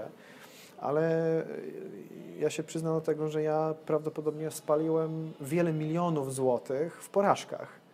E, Ale, ale to nie widać, bo jak się już e, zaczyna mieć trochę większą skalę albo napęd i, i, i takie momentum po prostu, to, to taka porażka nie, nie wywróci całą firmę, tylko jakby dalej można, można działać. To boli oczywiście, chciałbym nigdy tego nie zrobić, ale to też jest po prostu koszt tego całego wykształcenia, które się cały czas na, na, nabiera. To dużo, Mhm. dużo kosztuje. Mhm.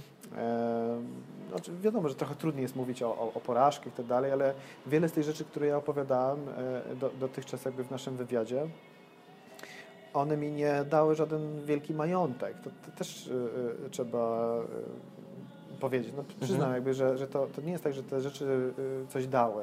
Mhm. No na przykład ta przykrywka to mnie dużo kosztowała, bo jakieś spotkania, to y, y, no, żeby złożyć wniosek do Urzędu Patentowego też nie jest gratis, prawda?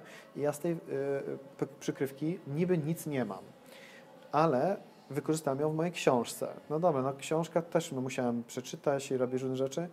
No i można powiedzieć, że też nie zarobiłem kokosy, bo ja dostaję co, co kwartał, dostaję y, od, od wydawnictwa raport, ile zarobiłem, E, no to w tej chwili na tej książce to w tej chwili, no to już chyba mi nie starcza na popcorn w kinie. E, Więc y, jakby, ale, ale to też są doświadczenia i to też jest jakiś punkt zaczepienia do czegoś innego. To z kolei był punkt zaczepienia do tego, y, że w, w radiu zarobiłem więcej. Akurat to był y, zarobek, prawda? Ale może to, to też są takie rzeczy, które mogą decydować o różnych rzeczach, więc trudno mówić o porażkach, że to jest po prostu porażka i, i Mhm. koniec, bo zazwyczaj to jest learning. Droższe Mhm. albo, albo mniej Tak. drogi, prawda? Też druga sprawa jest taka, że chyba biorąc pod uwagę to, w jaki sposób ty postrzegasz rzeczywistość, co mówiłeś na początku wywiadu, że ten optymizm taki związany z biznesem jest tak duży, że jakby czasami masz te przebłyski rzeczywistości, nie? Więc jakby być może ten optymizm cały czas jakby w pewien sposób maskuje to, że coś właśnie nie jest jakby porażką, tylko jest po prostu edukacją, z której wyciągasz wnioski i potem idziesz dalej, nie? A druga sprawa, jakby podsumowując tą część wywiadu, jest, jest, jest taka, że...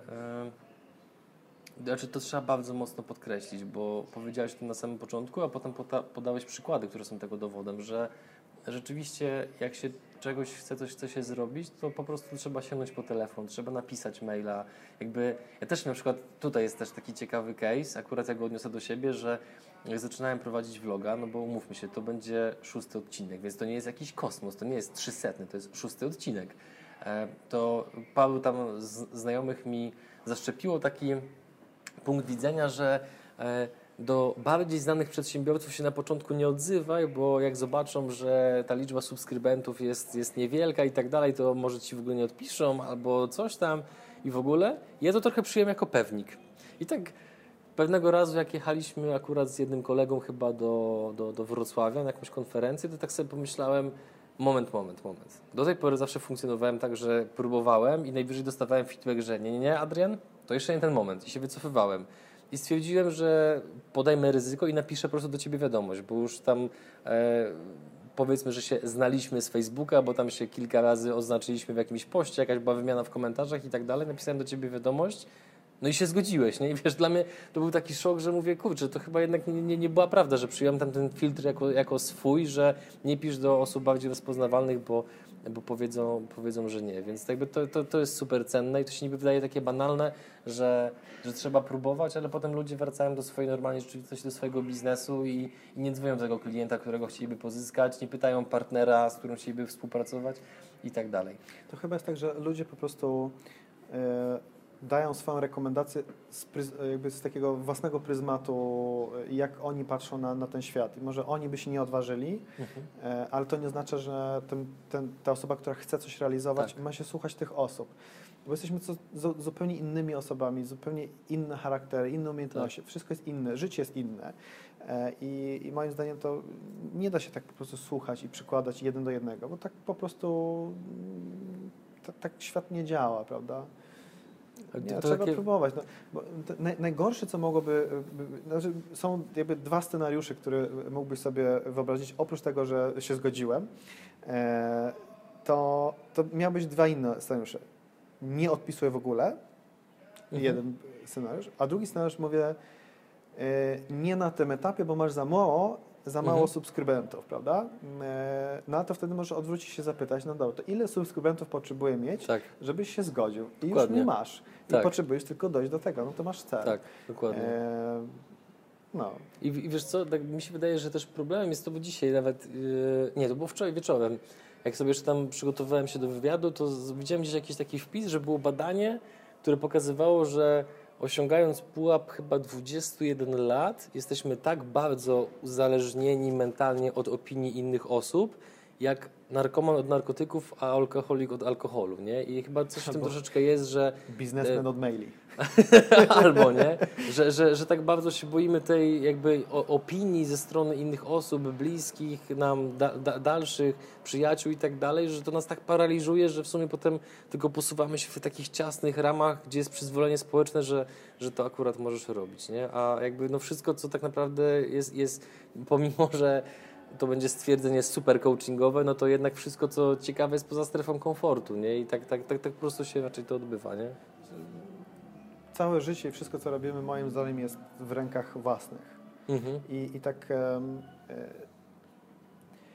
powiem tak, ja z, jakby z perspektywy dzisiejszej, gdzie jakby robię większe rzeczy niż robiłem dużo wcześniej, gdybym miał dać sam sobie coaching, jak miałem 15 lat, że dzisiaj tak usiąść, e, tak jak my, i, i się, mhm. że ja mając 15 lat, czy tam nawet 10 tak. E, i ja dzisiaj, to ja bym do siebie powiedział, że e, za mało ambitne cele stawiam, za, mało, za bardzo się ograniczam. I ja myślę, że ja mógłbym zrobić nawet jeszcze więcej, gdybym myślał o tym, że to, co chcę robić, to nie jest po to, żeby kupić sobie trochę cukierków albo zabawkę, tylko myśleć szerzej i wię, wię, więcej po prostu. Mhm. Bo mm, Y, na początku ja nie miałem wiary w to, że ja mogę robić co chcę albo mieć co chcę, a dzisiaj mam taką wiarę. I są rzeczy, które są bardzo, y, powiedzmy, y, trudne, żeby osiągnąć, ale to znaczy, że po prostu trwa, trwa to trochę dłużej, żeby to zrealizować. Ale nie sądzę, że cokolwiek jest poza zasięgiem. Po prostu część rzeczy są po prostu trudniejsze, żeby zdobyć, ale wszystko, wszystko jest zależne tylko i wyłącznie ode mnie. Czyli swojemu nastoletniemu wcieleniu byś powiedział, żeby nie działał zbyt zachowawczo i żeby skala była jak największa? Żebym sam siebie nie ograniczał, żebym Aha. uwierzył w to, że mogę zrealizować co tylko będę chciał. Co nie oznacza, że jakoś bym robił inaczej rzeczy, mhm. ale bardzo często my sami sobie y, kładziemy, ograniczamy siebie. I to myślenie o tym, że a to nie zadzwonię, bo, bo mam za mało followersów, to już jest bardzo tak. ograniczające, tak. prawda? E, to, to, ja też mógłbym sobie powiedzieć, to nie zadzwonię do radia, bo kto będzie chciał mieć młodego chłopaka, który ma jakiś pomysł na, na radio. To, to ja nie jestem gotowy, muszę to spisać, mieć tak. gotowe i tak dalej. Tylko ja nie wiedziałem, jak to spisać. Jak się pisze program radio? No, ja wciąż nie wiem. a, jakby, a gdyby nie zadzwonił się zapytał, to bym po prostu nie dostał tej, tej... A najgorsze, co może się wydarzyć, to jest, że dowiem się, że to nie jest tędy droga i że mam odmowę, ale to nie kosztuje dużo, naprawdę. Ale to jest informacja zwrotna, dzięki której wiemy, co mamy dopracować, tak. co zmienić, co poprawić, tak. prawda? E, pizza Portal przechodzimy do. Z, jakby wrzucamy wyższy bieg. Co, co, co, to było? Jak to się zaczęło? Och, to było. I jak to się skończyło? Niezła podróż. Hmm.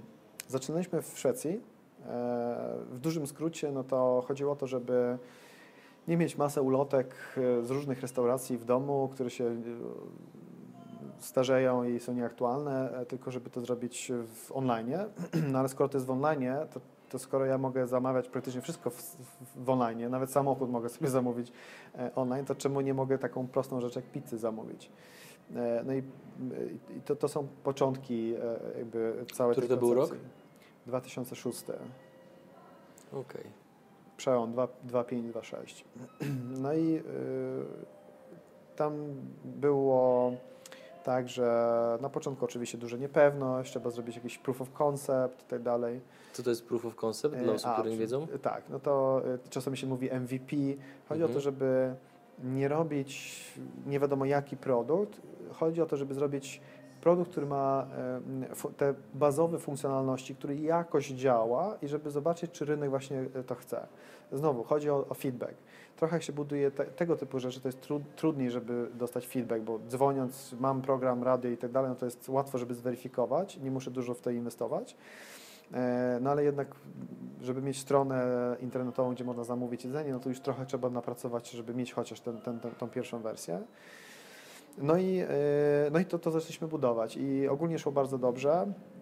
Widzieliśmy w tym dużą przyszłość, e, zaczęliśmy rozwijać tą koncepcję i ambicja była taka, że Szwecja jest za mała, mamy większą ambicję, chcemy być dużym graczem w Europie, bo widzimy, że zaczyna to się pojawiać więcej. No i trzeba się pospieszyć, no ale mieliśmy ograniczone możliwości. Więc e, pierwszy krok było zainwestowanie w, e, zabraliśmy pieniądze w Szwecji, część tego zainwestowaliśmy w Austrię. Pieniądze były od inwestorów? Od tak? inwestorów. Okay. E, I to była inwestycja w, też w startupowy portal w Austrii, jeden z wielu, który się tam pojawiło, no ale my już mieliśmy jakąś inną technologię, więc mogliśmy taką wartość dodaną też dać, więc, więc byliśmy atrakcyjni. No i była kolejna, kolejny kraj. No i z racji tego, że mam polskie korzenie i znałem język polski dobrze mm, wtedy, dzisiaj dużo lepiej, e, no, to, no to było tak, ok, no to kto z nas tutaj zna polski, to, ty, to jedziesz. Trochę na takiej zasadzie. No i postanowiliśmy, że ok, no to ja jadę do, do Polski, pamiętając o moich przygodach w Polsce. No właśnie. To ja e, nie zrobiłem to z jakimś wielkim entuzjazmem, ale powiedziałem tak, e, dobra, jeden rok dam radę, jakoś to przeżyję. Więcej nie obiecuję, że zostanę, ale w ten rok postawię tą firmę, znajdę ludzi i, e, i, i, e, no, i ktoś to przejmie, ja wracam do Szwecji. Jakby to nie liczcie, że ja więcej niż rok tu wytrzymam. No ale tak się, tak się ułożyło, że e, Polska się dużo zmieniła. To po pierwsze. Po drugie, podczas moich studiach tutaj to się zakochałem w takiej Asi, w, która była w, w grupie. E, I kilka miesięcy przed tym, że padła decyzja, że jadę do Polski, to my odnowiliśmy kontakt, tak już jakby więcej. No i nasze życie się po prostu bardzo ładnie ułożyło. Dzisiaj jest moją żoną. E, no i jak tu przyjechałem, no to było bardzo dużo do roboty. E, fajnie się to rozwijało, było, no, było, było całkiem nieźle. Było dużo lepiej niż wtedy. No i ten rok się zrobił już 8. No i tutaj... Zleciało. Zleciało. Rok po tym, że przyjechałem do Polski, no to my weszliśmy do Finlandii. E, jako grupę, naszą grupę sprzedaliśmy dla Delivery Hero w 2012 roku. Mhm. E, no ja wtedy obiecałem, że zostanę e, jeszcze dwa lata. Jako, Delivery Hero. W Delivery Hero, jako mhm. dyrektor spółki tutaj polskiej. Dlatego, że jeszcze było dużo do roboty, mhm. wczesna, wczesna faza, więc obiecałem dwa lata. No i w 2014, jak minęły te dwa lata, no to powiedziałem, no to, no to się zgadzam na kolejne dwa. Mhm. E, no i do 2016 zostałem i, e, no i, i, jakby pod koniec zeszłego roku postanowiłem, że e, to już jest mój czas. Już zbudowaliśmy mhm. firmę, która miała wartość 4 miliardy euro. Mhm. E, duża korporacja.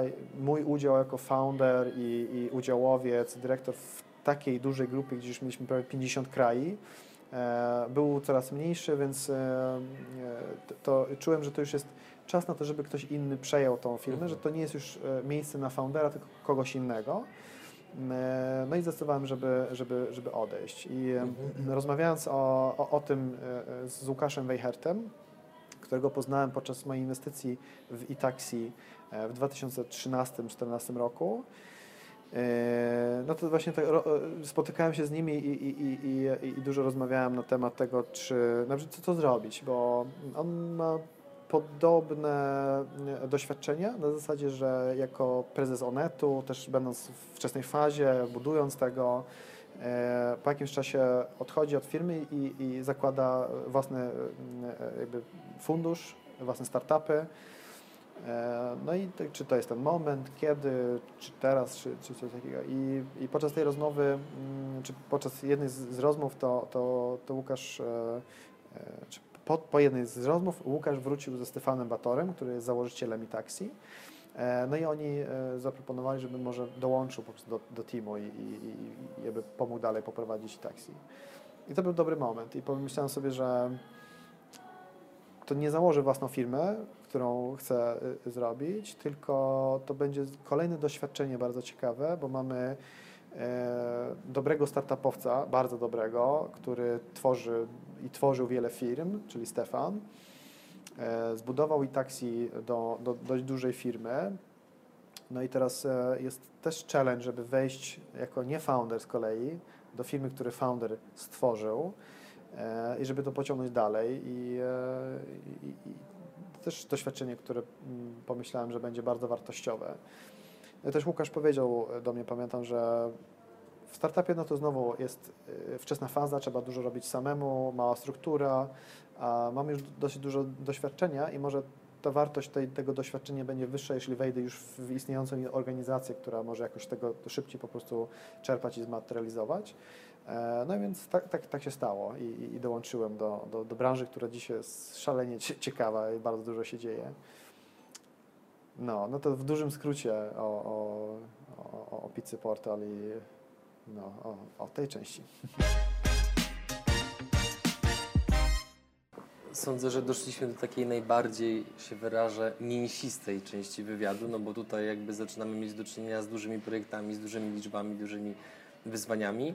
Jednym z pytań, jakie mam dla Ciebie jest to, bo to jest informacja jawna, dostępna w internecie, że za, sprzeda za sprzedanie udziałów Wy jako wspólnicy w Pizza Portal do Delivery Hero otrzymaliście tam mm, jakby Wasza cała grupa 120 milionów złotych. To są ogromne pieniądze. I teraz jak to się stało, bądź jak poradziłeś sobie z tym mentalnie? No bo skok finansowy gigantyczny, e, jak sprzedawałeś te udziały, no to oczywiście jesteś nadal, ale byłeś młodą osobą mm, i jakby co z tymi, jak, jak tymi pieniędzmi zacząłeś zarządzać? No bo wiele, wiele gdzieś tam badań pokazuje, że osoby, które nagle mają duży zastrzyk gotówki, to przeważnie dotyczy osób, które wygrały w lotto bądź innej loterii, E, no to mają przez chwilę te pieniądze, potem je tracą, tak? No jakby domyślam się, że jako przedsiębiorca, mając ten umysł przedsiębiorcy, potrafiłeś te pieniądze zachować, no ale wciąż.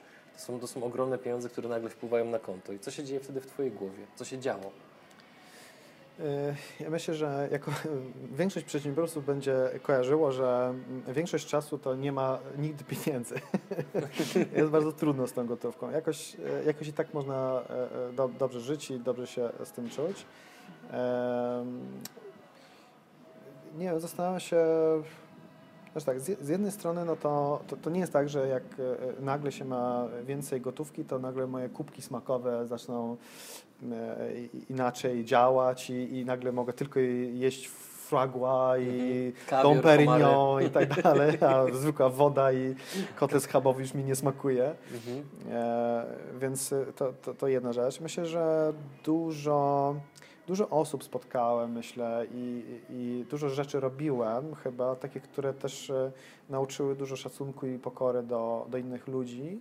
Mm, więc e, to i, i, i wiem, że takie osoby, które dostawały na przykład albo zdobyły dużo pieniędzy w jakiś sposób, nie wiem, sprzedali firmę mhm. czy coś, albo odziedziczyli bardzo dużo pieniędzy, to wiem, że traciłem do nich szacunku, kiedy oni strasznie tymi pieniędzmi jakoś tak e, szastali, się mhm. obnosili. Jakby to nie, nie, nie podoba mi się to.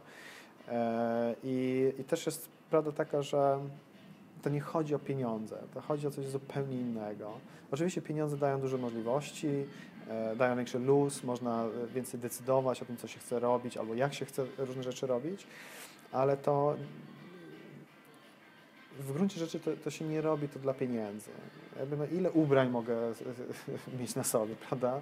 A kogo to tak naprawdę obchodzi, czy, czy, czy te jeansy to, to są za 300 zł, czy za 3000? E, nie wiem, jakoś... jakoś e, mm, to, to o co w tym wszystkim chodzi? Nie wiem. Dobra, kończymy wywiad. nie, znaczy to chodzi o to, żeby robić coś sensownego. Moim zdaniem, żeby to robić z ludźmi, którzy się szanuje bardzo i, i mieć poczucie, że się robi coś, co ludzie chcą, chcą z tego korzystać. A jak mam, y, jak mam więcej i więcej możliwości, to, y, to uważam, że, że, że jest to bardzo fajnie, kiedy ja mogę też w jakiś sposób mm, robić coś dobrego. I teraz robienie coś dobrego może też oznaczać wiele różnych rzeczy e, dać pieniądze na fundację to jest jakby jedna rzecz. Poświęcić czas na, dla jakiejś fundacji, no to też jest bardzo wartościowa rzecz. Ale też może pomyśleć o jakimś biznesie, który będzie działał pozytywnie na nasze środowisko i tu zainwestować pieniądze. Więc robienie czegoś dobrego po prostu do, taki, w takim szerszym kontekście nie chodzi o, o mnie, prawda? Em, No i y, to też jest tak, że ludzie się szybko nudzą y, z różnymi rzeczami. To się tak wyo- wyobraża, że e, no, ale jak tylko będę miał to Lamborghini Aventadora, to już po prostu moje życie będzie tak wspaniałe, będę sobie nim jeździł, nie? I wyjedziesz tutaj, pierwsza dziura i już po prostu, nie? Masz dość. Już, już jest, nie? I później są tory kolejowe, nie? I przejeżdżasz przez te to, tory kolejowe. Jechałem, jechałem kiedyś Lamborghini przez, przez Łódź i powiem, że mm, no, nie kupię. E, I, e, no i to, to, jakby to, to, to tak się wydaje po prostu, że to jest takie super, nie? A to, a to później że w rzeczywistości to nie jest takie Mhm. super. To jaką dacie receptę osobom, które są, jakby zbliżają się do właśnie zdobycia dużej ilości pieniędzy, żeby nie zwariować, żeby nadal była ta pokora właśnie i tak dalej? To da się jakoś przed tym zabezpieczyć, czy to jest bardzo kwestia indywidualna? Myślę, że to jest indywidualne. Myślę, że to. No, nie, nie wiem, no ja, no, no ja powiem tak, no ja, ja strasznie się cieszę na przykład jak idę e, do firmy i tam mam ludzi zatrudnionych, którzy strasznie szanuję. Wiem, że są po prostu super specjalistami w tym, co robią i, i, i za to ich bardzo szanuję i uwielbiam z nimi po prostu ro- rozmawiać i słuchać ich perspektywy na różne rzeczy, e, ja mam zupełnie inną perspektywę, oni wypełniają to. E, I, e, i, I poczucie, że my razem tworzymy coś większego i ludzie z tego korzystają, no to, to sprawia mi straszną przyjemność. Ale żeby ja teraz szedł po mieście codziennie i wydawał masę kasy, to, to ja nie Mhm. widzę w tym żadnej przyjemności. Nie? Mhm. I, I ja uwielbiam mizerię z, z jajkiem sadzonym i No ziemniakami. Jezu, no. doskonałe. Nie, albo kotę schabowy. No no. To nie trzeba być milionerem, żeby doświadczyć taki, taki kunszt kulinarny, prawda? A, jak się pójdzie do, do jakiejś wykwintnej restauracji, się zje- zje lunch za 200 zł, to przyznam szczerze... Nie możesz tym najeść, nie? Może głupio się przyznać, ale ja kiedyś zrobiłem tak, że po takiej, takim lunchu e, to do, do Maka pojechałem, bo byłem głodny. No, no tak, tak, tak, no nie, no tak. Rozumiem. No. Powiedz mi proszę, bo myślę, że część osób mogła sobie zadać to pytanie. Powiedziałeś, że e, w pewnym momencie byłeś częścią spółki, która była wyceniana na ile? 4 miliardy euro? 4 miliardy, przecież jestem udziałowcem. To jest Delivery Hero. Okej, no to bo wiem, że to też było w jednym wywiadzie, to opisywałeś, że w pewnym momencie gdzieś tam przestaliście chyba się doga- jakby rozumieć, wa- wasze wizje zaczęły się rozmi- roz- e, rozmijać. Tam chodziło o to, że ty chciałeś tworzyć własną jakby siatkę transportu, żeby skrócić ten czas dostawy i tak dalej. Czy, czy mógłbyś o tym opowiedzieć, co to było, co zaszło, no bo jakby no trzeba mieć odwagę, żeby się nagle w pewien sposób wycofać z działań spółki wartej 4 miliardy euro, no bo to już są, to, to już są gigantyczne pieniądze. Czy mógłbyś o tym troszeczkę więcej powiedzieć? No więc tak, to, to oczywiście y, jest tak, że to się nawarstwia wiele różnych rzeczy i, i tak jak wspomniałem, to już w takiej dużej e, e, firmie, no to mm, ja jako founder i udziałowiec coraz mniejsze, mniejszy udział po prostu jestem w całości. Masz coraz mniejszy wpływ na decyzję, tak? Co mam mniejszy wpływ na decyzję mm, i, i to jest oczywiście naturalne, w sensie takim, że to e, o, oczywiście e, e, taki przedsiębiorca jak Mark, Zuck- Mark Zuckerberg czy, czy Jeff Bezos, no to, to, no to fantastycznie, że udzia, udało im się po prostu zatrzymać tak, taką kontrolę, duży udział w swoich firmach, które są no, znacznie więcej warte, prawda? E, No ale w większości przypadków to jest tak, że mm, po drodze no to, to się oddaje udział albo przy konsolidacjach no to się łączy i po prostu naturalnie jest rozwodnienie i masz coraz mniejszy udział w tym, w tym wszystkim. E, No i to jest pracy, proces i, i moim zdaniem to nie nic złego, bo founder niekoniecznie musi być ten, który cały czas prowadzi tą, tą spółkę. E, Uważam, że to jest nieliczne osoby, które nadają się na to. Są inne kompetencje E, Inne potrzebne. kompetencje, Mhm. trochę inaczej trzeba do tego podejść. Czasami founder jest też bardzo zainwestowany emocjonalnie w różne rzeczy i ma trudno, żeby się wycofać z złych rzeczy, albo trudno zmienić coś, i, a czasami jest to po prostu potrzebne, bo z racji po prostu struktury firmy yy, są inne kompetencje potrzebne, inaczej trzeba organizować rzeczy, więc yy, moim zdaniem to jest cał, całkowicie naturalne. I no, w moim przypadku to było tak, że oczywiście różne rzeczy się nawarstwiały, konkurencja się robiła coraz os, ostrzejsza, E, I, e, no i żeby wyróżnić się w jakiś sposób do, od, od innych, no to musieliśmy coś zrobić. I moim zdaniem, e, żeby lepszy był customer experience, czyli doświadczenie zamawiania właśnie tutaj u nas no, mm, jedzenia. jedzenia, żeby było szybciej, żeby ta osoba, która dostarcza, może była w jakiś sposób przeszkolona, żeby ten, to było też takie same cały czas. E, bardziej powtarzalne, żeby może potrafić śledzić zamówienie, w jaki sposób to, e, to jest, e, czy na jakim etapie to jest, no to ta logistyka była bardzo ważnym elementem i moim mhm. zdaniem to plus to, że jak będzie ich bardzo, bardzo dużo, którzy dostarczają cały czas jeżdżąc po całym mieście, to będą jeżdżące billboardy, więc też marketingowo będzie to, to dużo, dużo lepiej.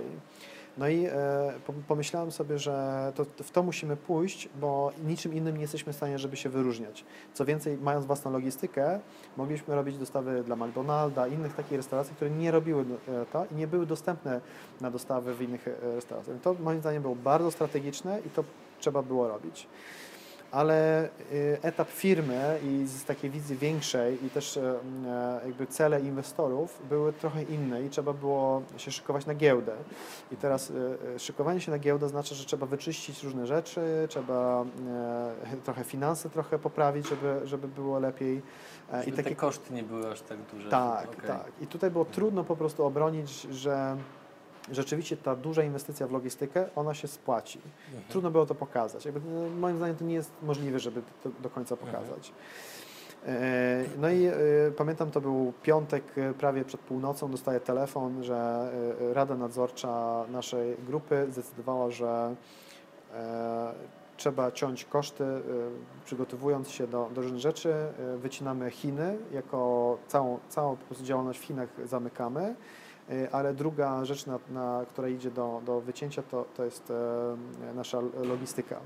E, ja w tym momencie już e, zatrudniliśmy prawie 200 osób, skomitowane 500 samochodów, 100 już jeździły po mieście, czy po, po miastach, bo to już Łódź, Warszawa, Wrocław, Kolejne 100 już były w produkcji, w sensie już były gotowe, zamówione. Zamu mhm. one, one, były zamówione, one już schodziły z linii produkcyjnej, mhm. część już były w Polsce, e, część już były oklejane, inne miały jakby gaz montowany. To był ten etap, nie? I mówią, mówią mi, że w poniedziałek ma wszystko być zamknięte. Ja mówię, nie, w poniedziałek nie będzie wszystko zamknięte. E, I i trochę jak ta decyzja padła i jak oni chcieli, żebym ja to zamknął, to były takie rzeczy, które po prostu był ten, ten, ten, ten jakby moment przełomowy, który powiedział, ok, to, to ja już tutaj zrobiłem swoje, już mhm. ktoś inny musi być, e, który może po prostu robić execution tego, co oni chcą, a nie być founderem z wizją, jak to powinno być robione. I e, no, pamiętam, że to, to była walka, to już w ogóle jest historia na, na, na kolejny długi wywiad, myślę, mhm. ale próbowaliśmy ratować tą spółkę. Czyli zwodziliśmy trochę nasz holding, że już zamykamy, zamykamy, ale, ale z drugiej strony y, próbowaliśmy sprzedać tą spółkę, jakoś połączyć, żeby zacząć robić same day delivery dla dużych spółek. E, powiedzieli, że nie chcemy przejąć spółkę, ale chcemy z Wami zrobić kontrakt. I to nawet spływało już nam oferty, żeby obsługiwać bardzo, bardzo duże firmy logistyczne, mhm. żeby robić ten lost mile na przykład, te dalej. E, no było bardzo blisko, żebyśmy uratowali tą, tą spółkę logistyczną, którą, którą mhm. jakby założyliśmy osobno. No ale finał był taki, że niestety, niestety musieliśmy zamknąć I, i to był chyba moment taki, który czułem, że ja z tego już się nie podniosę. Jakby nie znajdę już motywacji po prostu, mhm. żebym e, w firmie dalej mógł z pełną determinacją, z dużą chęcią e, dalej działać. Bo ta, ta e, sytuacja w tym wywiadzie mówiłeś, że ona była dla Ciebie trudna mentalnie, prawda? Że tak. jakby tam coś, coś, coś w Tobie pękło, no bo tych 200 zatrudnionych osób, które nagle trzeba było zwolnić, to tak, musiało masakra, być trudne bardzo. Masakra. Ja, to w piątek ten telefon, w poniedziałek mówili, że musi być wszystko zamknięte, a my w poniedziałek mieliśmy uruchamiać cały Kraków. Już tam wiele osób zatrudnionych, już pierwsze samochody zjechane mhm. i już pierwsze dostawy e, mhm. w Krakowie. No masakra, to, to, no ale to, to, to był ten moment przełomowy, że pomyślałem, że okej, okay, no to ja już zrobiłem tutaj mhm. e, wszystko i, i, i, czas na mnie, żeby mhm. zrobić coś innego. Mhm. A jesteś w stanie nam powiedzieć, w jaki sposób mentalnie poradziłeś sobie, żeby z, jakby z zakończeniem tego, z zamknięciem tego, no bo no, zwolnić 200 osób to nie jest takie hop prawda? Takie, to, to było bardzo trudne. No, najpierw staraliśmy się, żeby to sprzedać, uratować. Tak. Po chyba dwóch tygodniach już uświadomiliśmy sobie, że to się nie da uratować, a mieliśmy team HR-owy, y, y, trzyosobowy, który rekrutował wszystkie te osoby. No to powiedziałem, że y, trzeba przestawić cały team, który rekrutował, na to, żeby teraz pomóc tym ludziom, żeby znaleźć Aha. pracę. No i my zaprosiliśmy wszystkich do, do coachingów, pomagaliśmy, mhm. żeby robić CV, e, dzwoniliśmy do restauracji, się pytaliśmy, no ok, to może jakby tych, tych e, ludzi e, znowu zatrudnicie, albo mamy fajne zespoły. Pomogliśmy, pomogliśmy kilku osobom, żeby oni się w małych grupkach się złączyli, powiedzieli, ok, no my chcemy dalej robić te dostawy, tak jak robiliśmy, ale po prostu w mniejszej mhm. działalności, no to im pomogliśmy po prostu przes przesunąć te kontrakty, żeby oni obsługiwali te restauracje, żeby dostali te samochody. E, I, I, myślę, że e, raczej nikt nie był pokrzywdzony, a jak już ktoś był, e, to chyba nie pozwolił nam pomóc im, bo, bo okay. rzeczywiście bardzo dużo poświęciliśmy czasu na to, żeby pomóc, żeby nikt z tych ludzi nie był pokrzywdzony. E, I, I, z tego jestem dumny. Z tego jestem bardzo dumny i, i e,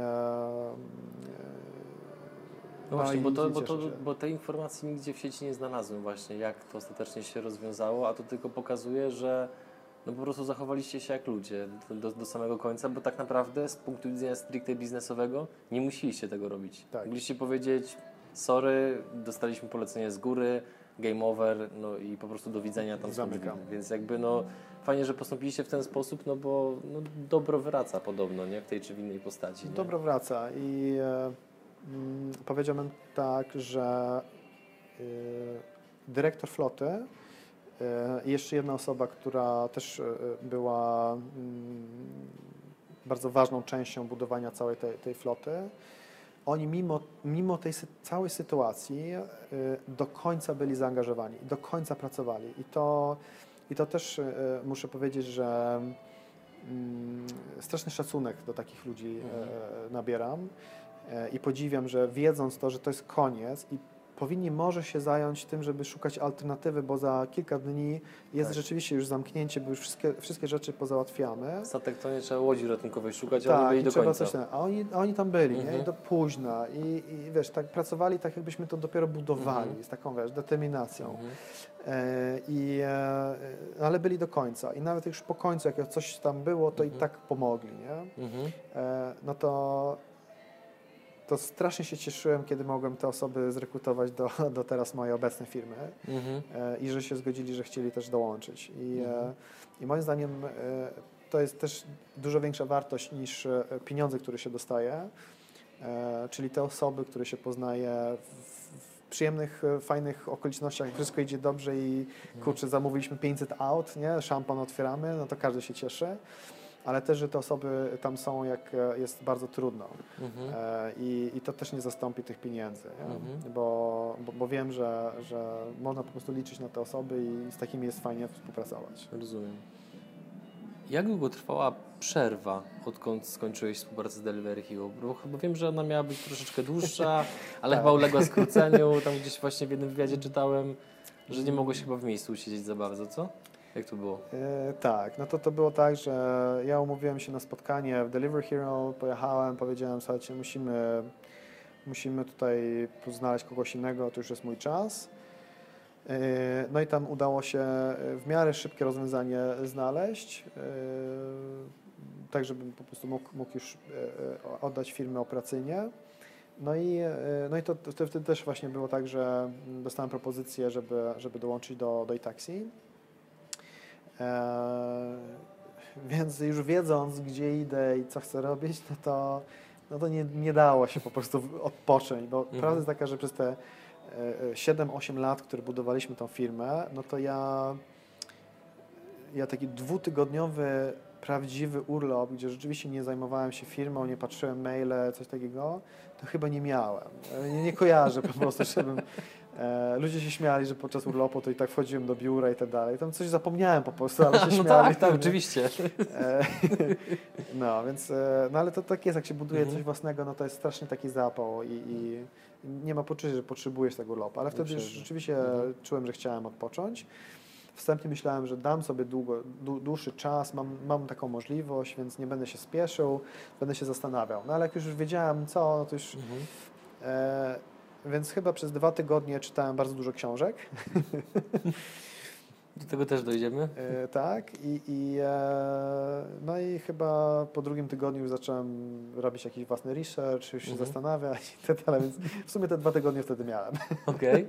A No właśnie, no bo jak się szuka informacji na Twój temat w internecie, to można znaleźć takie stwierdzenie jak to, że Lech Kaniuk jest jednym z najbardziej rozchwytywanych menadżerów w Polsce, którzy specjalizują się w skalowaniu biznesu. Więc jakby no to jest potężny komplement, tak? No bo to jest, to jest bardzo przydatna umiejętność praktycznie w każdej branży. No i właśnie, e, wychodzisz z biznesu związanego z, dos- z dostawą jedzenia i teraz mając tak potężne doświadczenie, mając kapitał, kontakty, możesz de facto pójść w każdym kierunku. I teraz moje pytanie brzmi, dlaczego wybrałeś akurat e, branżę, nie wiem czy się dobrze wyrażę, transportową, a nie na przykład medycynę, farmację, może sztuczną inteligencję, czy jakieś inne, które jakby, gdyby się porównało na skali powiedzmy obrotów, przychodów i tak dalej, to no to jakby widać jakby no, jak na dłoni, że w medycynie prawdopodobnie byłyby by większe pieniądze, tak? Jakby co zdecydowało o tym, że akurat wybrałeś właśnie iTaxi, a nie jakieś inne propozycje, które też z tego co wiem były? Yy, tak, no, no, tych opcji było, było yy, przeróżne. Yy, no jedna rzecz no to było to, że... Mogę Ci jeszcze przerwać? Tak. Bo, to też, też mnie ciekawi. Ja, jak to się odbywa, że właśnie kończysz się na przykład, je- je- jesteś takim powiedzmy menadżerem, kończysz współpracę z takim delivery hero i skąd napływają oferty? Jak to się odbywa? Drogą mailową? Czy ktoś do Ciebie dzwoni? Czy jak ta się informacja e, e, rozchodzi? Że ludzie wiedzą, że mają do Ciebie zadzwonić i złożyć propozycję? Czy to jest tak, że jest jakieś otoczenie, które jest trochę bliżej Mhm. e, i, em, i, i, i, i, to, to bywa tak, że czasami jest tak, że są jakieś propozycje, które, które przychodzą niezależnie po prostu od sytuacji. E, Są przykład- cały czas aktywne, aktu- aktualne, tak? tak, tak. Mam Mhm. taka- jedna sz- szwedzka firma międzynarodowa, ona próbuje mnie ściągnąć już bardzo długo. Nie wiem, przy przestrzeni trzech lat co chwilę się pytają, no to może teraz, to może teraz, to kiedy, kiedy tam skończysz, to kiedy możesz dołączyć. E, do, do takiego, że na przykład mój brat już od dawna chce, żebym dołączył do, do jego biznesów. E, No a później jak się rozmawia z kimś, prawda, że tu już właśnie ten news zaczyna gdzieś tam się rozpowszechniać, no to, to, to ktoś tam e, coś, coś pro, proponuje. Ale e, no a, i, i też własne pomysły, prawda, jakieś Mhm. takie rzeczy. Okej, to wracając, dlaczego branża transportowa, a nie No tak, to, inna? oczywiście to, to, to wszystko są różne zbiegi okoliczności, prawda, że spotkałem powiedzmy Stefana, Łukasza, zaprosili mnie do zainwestowania w Itaxi, e, więc e, zainwestowałem, no to już, już jest jakaś relacja, to jest tak, trochę większe, Mhm. większe, większe jakieś takie motywacje, żeby może w to wejść niż coś innego. Ale branża, branża transportowa czy, czy branża taksi jest bardzo interesująca moim zdaniem, e, bo dzieje się bardzo dużo różnych zmian w tej chwili na tym rynku. E, I e, tak jak byłem częścią, żeby zdigitalizować restauracje, bo jak my zaczęliśmy, to nie było stron internetowych. Restauracje nie miały fanpage na Facebooku, bo Facebooka praktycznie nie było, nie? E, A co dopiero wiesz, portal czy, czy zamawianie jedzenia online, płatności online, w ogóle te, takich rzeczy nie było. I to było fajnie, żeby to budować i być częścią tego. Teraz w branży taksy też dzieje się różne rzeczy. Jedna rzecz to jest zmiana modelu biznesowego od starych, tradycyjnych korporacji, które mają, płacą bazę, są oklejony taksówkarz i jeździ tylko w tej korporacji i w tych Mhm. korporacji jest to jakaś jest baza? ilość. E, Czyli stałe, stała opłata. Taksówkarz Mhm. płaci stałą opłatę do... Niezależnie od tego, czy jeździ, czy nie. Niezależnie czy, czy jeździ, czy nie, Mhm. ile jeździ, ile zarobi, to on stałą opłatę płaci. No to zmiana do tego, że robimy marketplace, czyli platforma, gdzie, gdzie każdy może jeździć i płaci tylko od efektu, no to już jest zmiana modelu biznesowego i to ma oczywiście swoje e, plusy i minusy. E, ale raczej to idzie w tym, w tym kierunku, więc już jesteśmy częścią jed- jednej z tej zmiany. Druga zmiana to są samochody elektryczne. To może, może nie brzmi tak, no, no, no samochód jak samochód, ale samochód elektryczny to tak, jest cichy, więc jest przyjemniejszy w jeździe e, po, po mieście, a po drugie nie ma zmienia, zmiany biegów, więc ten, ten przejazd też jest płynniejszy. Więc mówimy, że elektryki spowodują, że sam przejazd taksówką elektryczną e, będzie bardzo płynny i przyjemny i cichy. Więc już mamy lepszy experience dzięki technologii. Ale elektryki e, to dzisiaj one są, jakby paliwo jest dużo, dużo tańsze, prawda, niż, e, więc koszt za e, przejechany kilometr w paliwie jest no, nieporównywalny do, do diesla, czy gazu, czy cokolwiek innego. E, Po drugie też te samochody nie muszą być serwisowane, bo tam nie ma e, ruchomych części, więc e, nie ma tak, że co, co 20-30 tysięcy kilometrów one muszą być serwisowane, pompy i inne takie rzeczy, zmiany. Co, gdzie taksówka robi duży przebieg, no to te serwisy powinien robić bardzo często. To znaczy, że często trzeba odstawić ten samochód, nie pracować, spłacić i tak dalej. Dzisiaj jeszcze elektryki są drogie i mają stosunkowo niski zasięg, ale to jest kwestia dosłownie roku, dwóch. Jak zasięgi będą dużo większe tych samochodów i też cena będzie spadała, tak jak każda technologia, te, te ceny widać, że one Mhm. spadają. To oznacza, że dzięki tej technologii prawdopodobnie będzie też dużo taniej albo można robić lepsze rzeczy po prostu e, dzięki tym. Więc elektryki będą miały duży wpływ na, na, na, na też e, jakby taksi. No i mamy trzecią rzecz i to są autonomiczne pojazdy.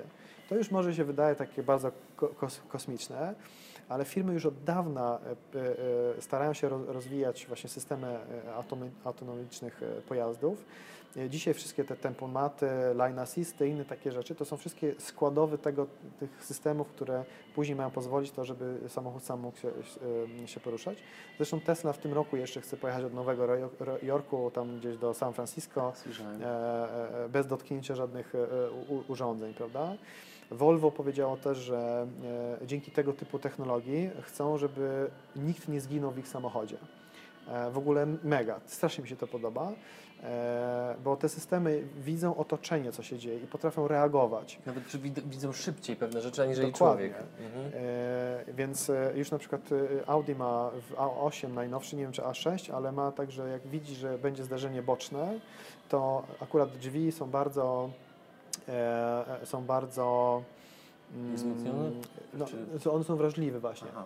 E, Więc drzwi boczne są najbardziej takie wrażliwe miejsce. Jak ktoś wjedzie w bok, no to największej krzywdy może zrobić. Więc te systemy, jak widzą e, dzisiaj, że podjeżdża coś i będzie zdarzenie, to on e, samochód uchyla, żeby e, uderzenie Aha. było w, bardziej w e, płytę podłogową niż w sam środek.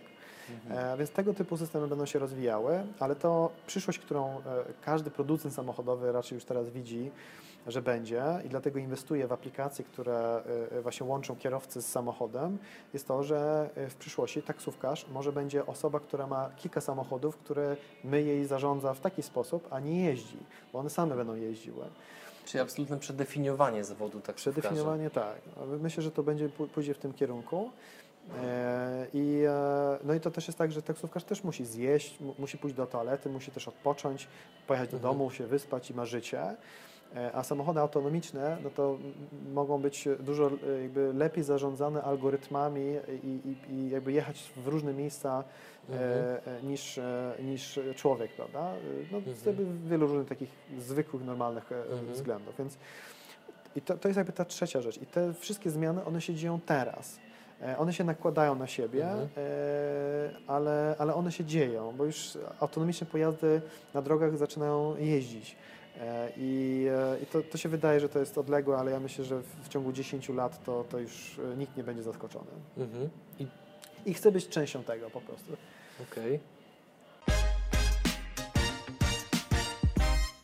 Czy możesz nam powiedzieć, czym iTaxi, bo na pewno część osób zadaje sobie to pytanie, czym iTaxi chce wygrywać z Uberem bądź MyTaxi lub innymi konkurentami, którzy są bądź pojawią się na rynku?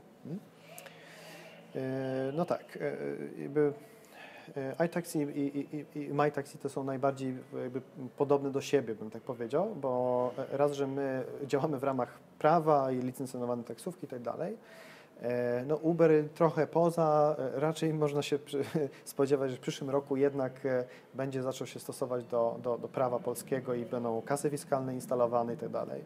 Czyli usługa e, będzie droższa? Usługa będzie musiała być droższa, bo, bo trochę słabo się opłaca jakby inaczej. E, więc będą zmiany. Trudno jest oczywiście przewidzieć wszystkich rzeczy, to, to, to się jeszcze okaże, ale chociaż jakby na, na bardziej równych zasadach będziemy wszyscy grali.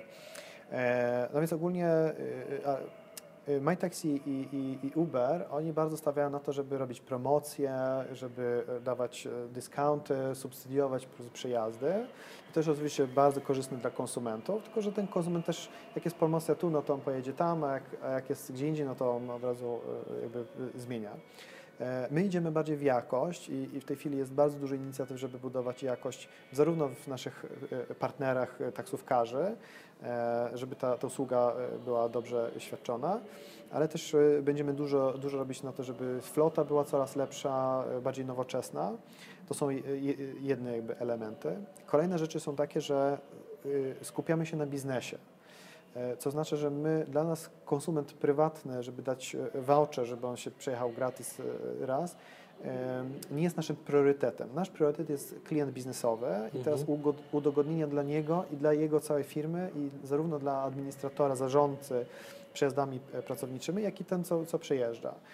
Zaczynając od tych, którzy jeżdżą, no to e, w aplikacji budujemy e, rozwiązania, które powodują, że jest łatwo, żeby to wszystko rozliczyć. E, jeśli chcę podpiąć kartę firmową, mieć fakturę na tą kartę, to jest. Jeśli jest to firma, która ma bardzo dużo różnych kart i te płatności mają schodzić od tych osób, ale ma być jedna zbiorcza faktura, no to takie rozwiązanie mamy. Albo, że y, w ogóle faktura nie jest podpięta, y, czy karta nie jest podpięta, tylko jest jedna faktura, no to to jest. Dla konsultingu jest bardzo ważne, żeby później jak się przejeżdżało na, na różne miejsca, no to trzeba zaznaczyć, to było na tego klienta, czy na, tego, na ten projekt, to było na ten projekt. No to dzisiaj jest strasznie trudne, żeby to wszystko rozpisywać i zajmuje dużo czasu. A w Itaxi jest tak, że po przyjeździe w aplikacji mam moją listę moich projektów i ja jednym kliknięciem zaznaczam na co to było. To powoduje, że później jak dostaję fakturę i raport, to wszystko jest bardzo proste, żeby jakby e, rozliczyć i zaksięgować i tak dalej. E, takie rzeczy jak integracja e, z systemami księgowymi, że jak jestem na przykład działalnością jednoosobową i mam podpiętą moją kartę firmową, E, no to e, w tej chwili robimy taką integrację, że przejeżdżam się taksówką, e, płatność idzie z automatu z karty, a faktura później jest wysłana też z automatu do systemu księgowego i sama się księguje. Pięknie. Więc jeżdżę, korzystam, a nie muszę się w ogóle przejmować ani płatnościami, ani księgowaniem. Więc tego typu rzeczy robimy. No i też wchodzimy w lotniska, już jesteśmy w dwóch lotniskach w Polsce. Prawdopodobnie w przeciągu 3-4 miesięcy będą kolejne dwa lotniska.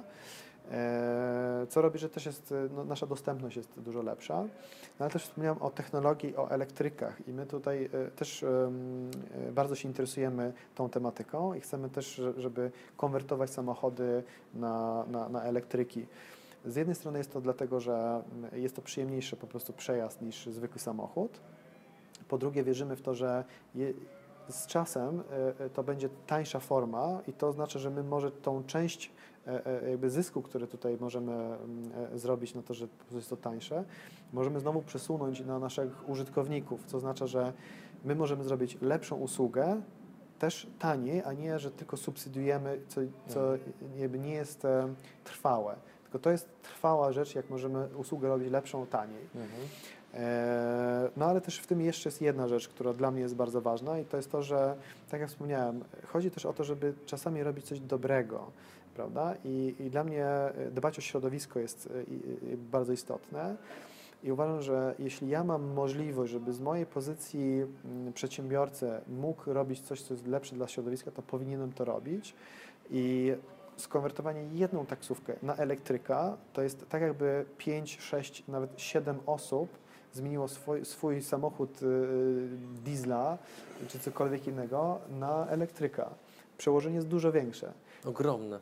Więc, e, a to oczywiście wpływa na to, że jest mniej smogu i, i, i zanieczyszczenie itd. Więc ja mogę e, e, jako Kowalski się przesiąść na elektryka i to już daje coś, ale ja jako szef i taksi, jeśli uda mi się skonwertować wiele taksówek, to to będzie jak cała, cała masa, masa elektryków w Polsce i, i, to myślę, że też jest fajne.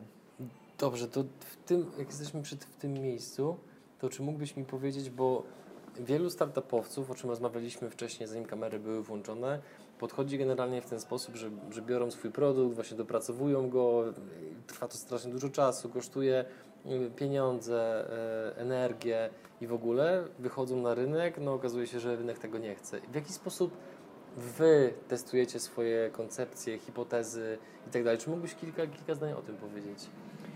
E, no tak, na przykład teraz e, będziemy zmieniać naszą aplikację. Mm, no to proces e, wygląda w taki sposób, że jak zbudowaliśmy nową wersję aplikacji, no to najpierw nasz wewnętrzny dział te testowy i IT testuje tą aplikację. No jakby takie pierwsze błędy mhm. wyłapują i to poprawiają i jakby wypuszczają wewnątrz kolejną wersję. No i później, jak już zaczynają być gotowi na to, żeby puścić ją dalej do testów, no to wypuszczamy ją do tak zwanych wewnętrznych beta testów, E, czyli ja dostaję aplikację mhm. i inni pracownicy dostają aplikację i znowu testujemy i znowu dajemy e, feedback, co działa, co, co jeszcze mhm. trzeba poprawić.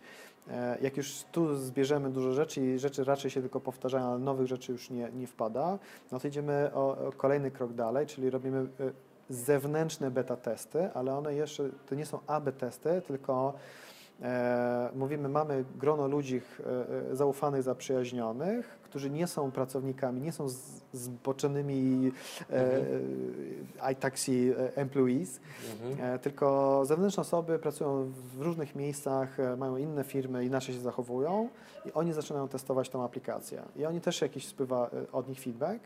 Jak uznajemy, że te testy już są też e, e, ok, że aplikacja już jest e, jeszcze poprawiona, no to zaczynamy być gotowi na to, żeby zacząć testować na naszych rzeczywistych użytkowników. No i wtedy zaczynamy puszczać aplikacje, aplikacje jakby na żywo do, do, do ludzi, ale też nie puszczamy po prostu nową wersję dla wszystkich. Do ilu procent użytkowników? Zaczynamy od 5 do 10% i po jakimś czasie, jak, jak ten feedback spływa albo nie spływa, to, to sukcesywnie rozszerzamy. E, zazwyczaj tak z 10 do 20, do 50 i, i później do, do, do 100. Mhm. Więc na takiej zasadzie e, jest wiele iteracji, gdzie my cały czas jakby coraz dalej no, roz, rozszerzamy. Czym ten, jest ten iteracja?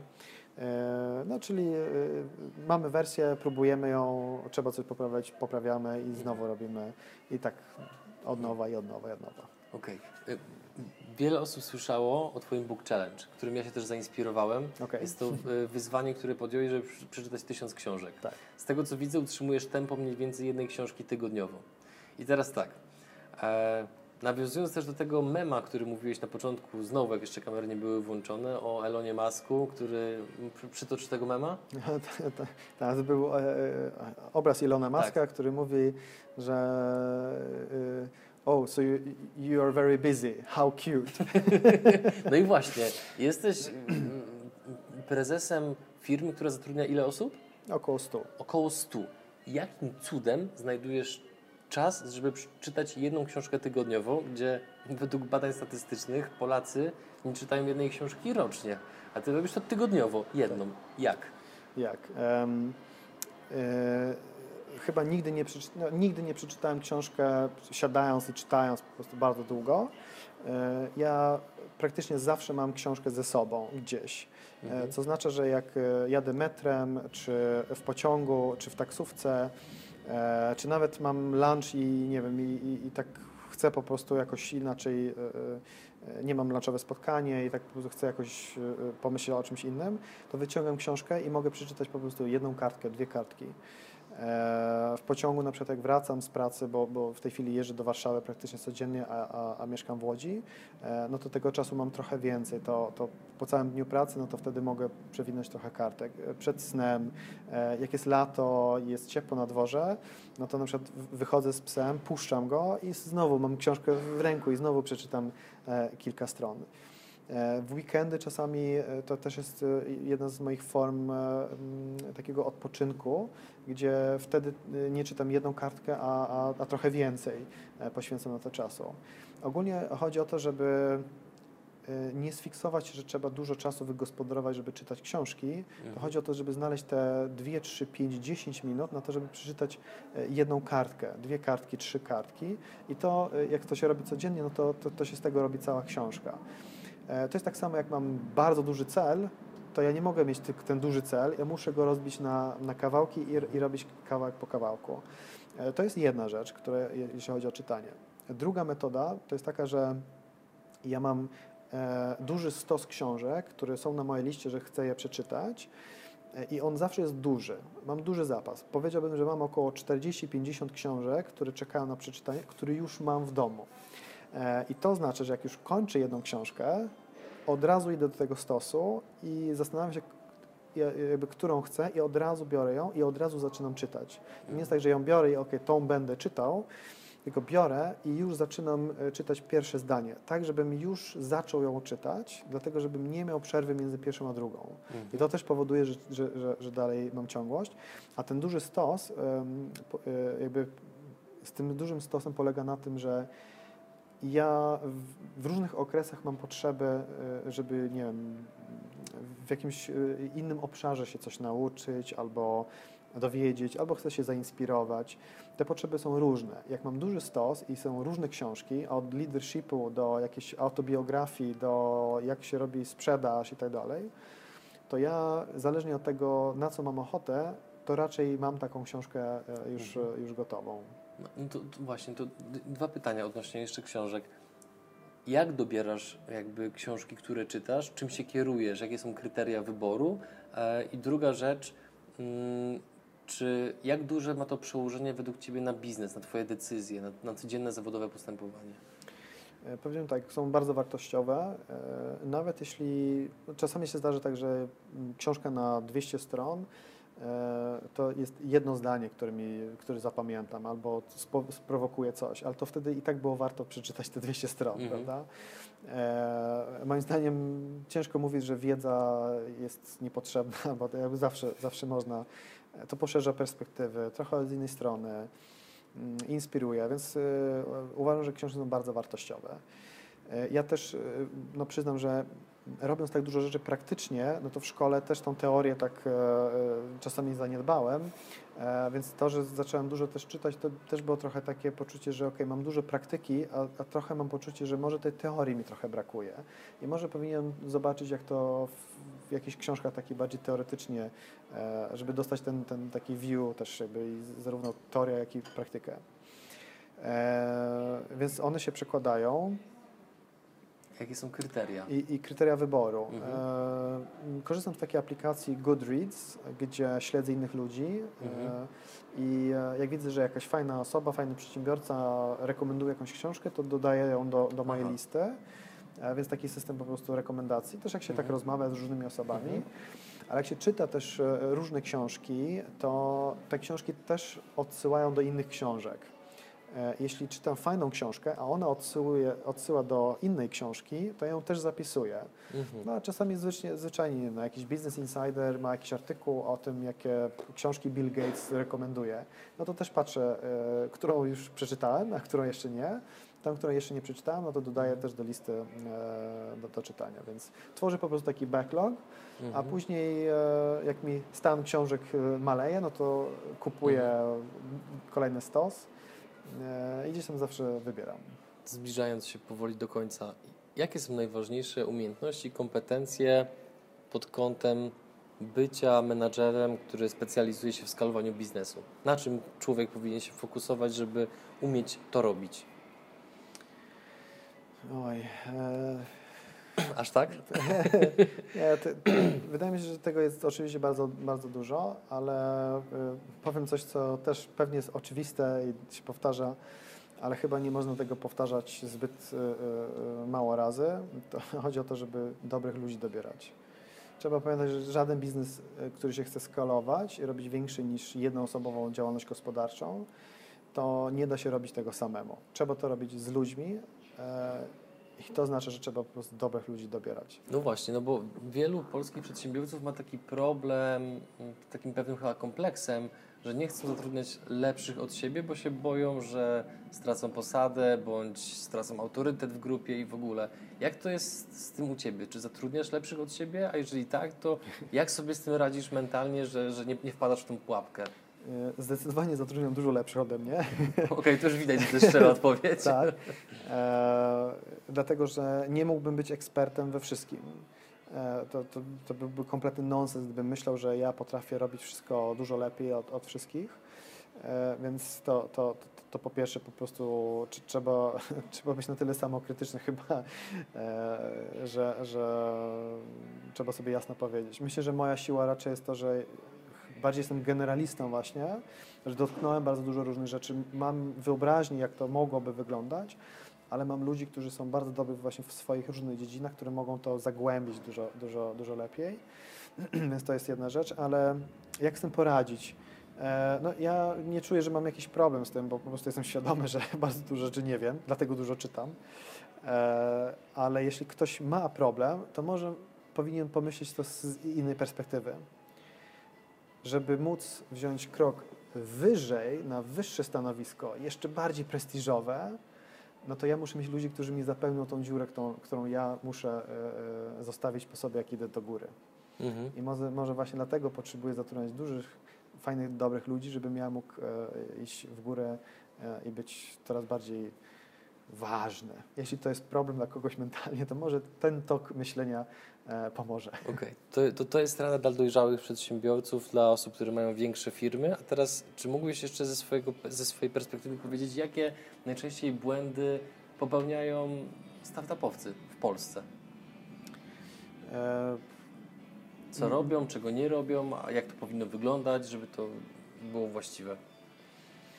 E, powiedziałbym, że chyba nie jestem w stanie, żeby powiedzieć, jakie błędy najczęściej robią, bo takiego badania ani nie widziałem, ani sam nie robiłem, ale mogę dać rekomendacje, które myślę, że mogą im pomóc, e, okay. które myślę, że będą cenne dla startupowców. Po pierwsze, nie robić produktu super ekstra, zanim się wyjdzie na rynek, E, żeby to, tak jak powiedziałaś, nie było zderzenie tira z wróblem.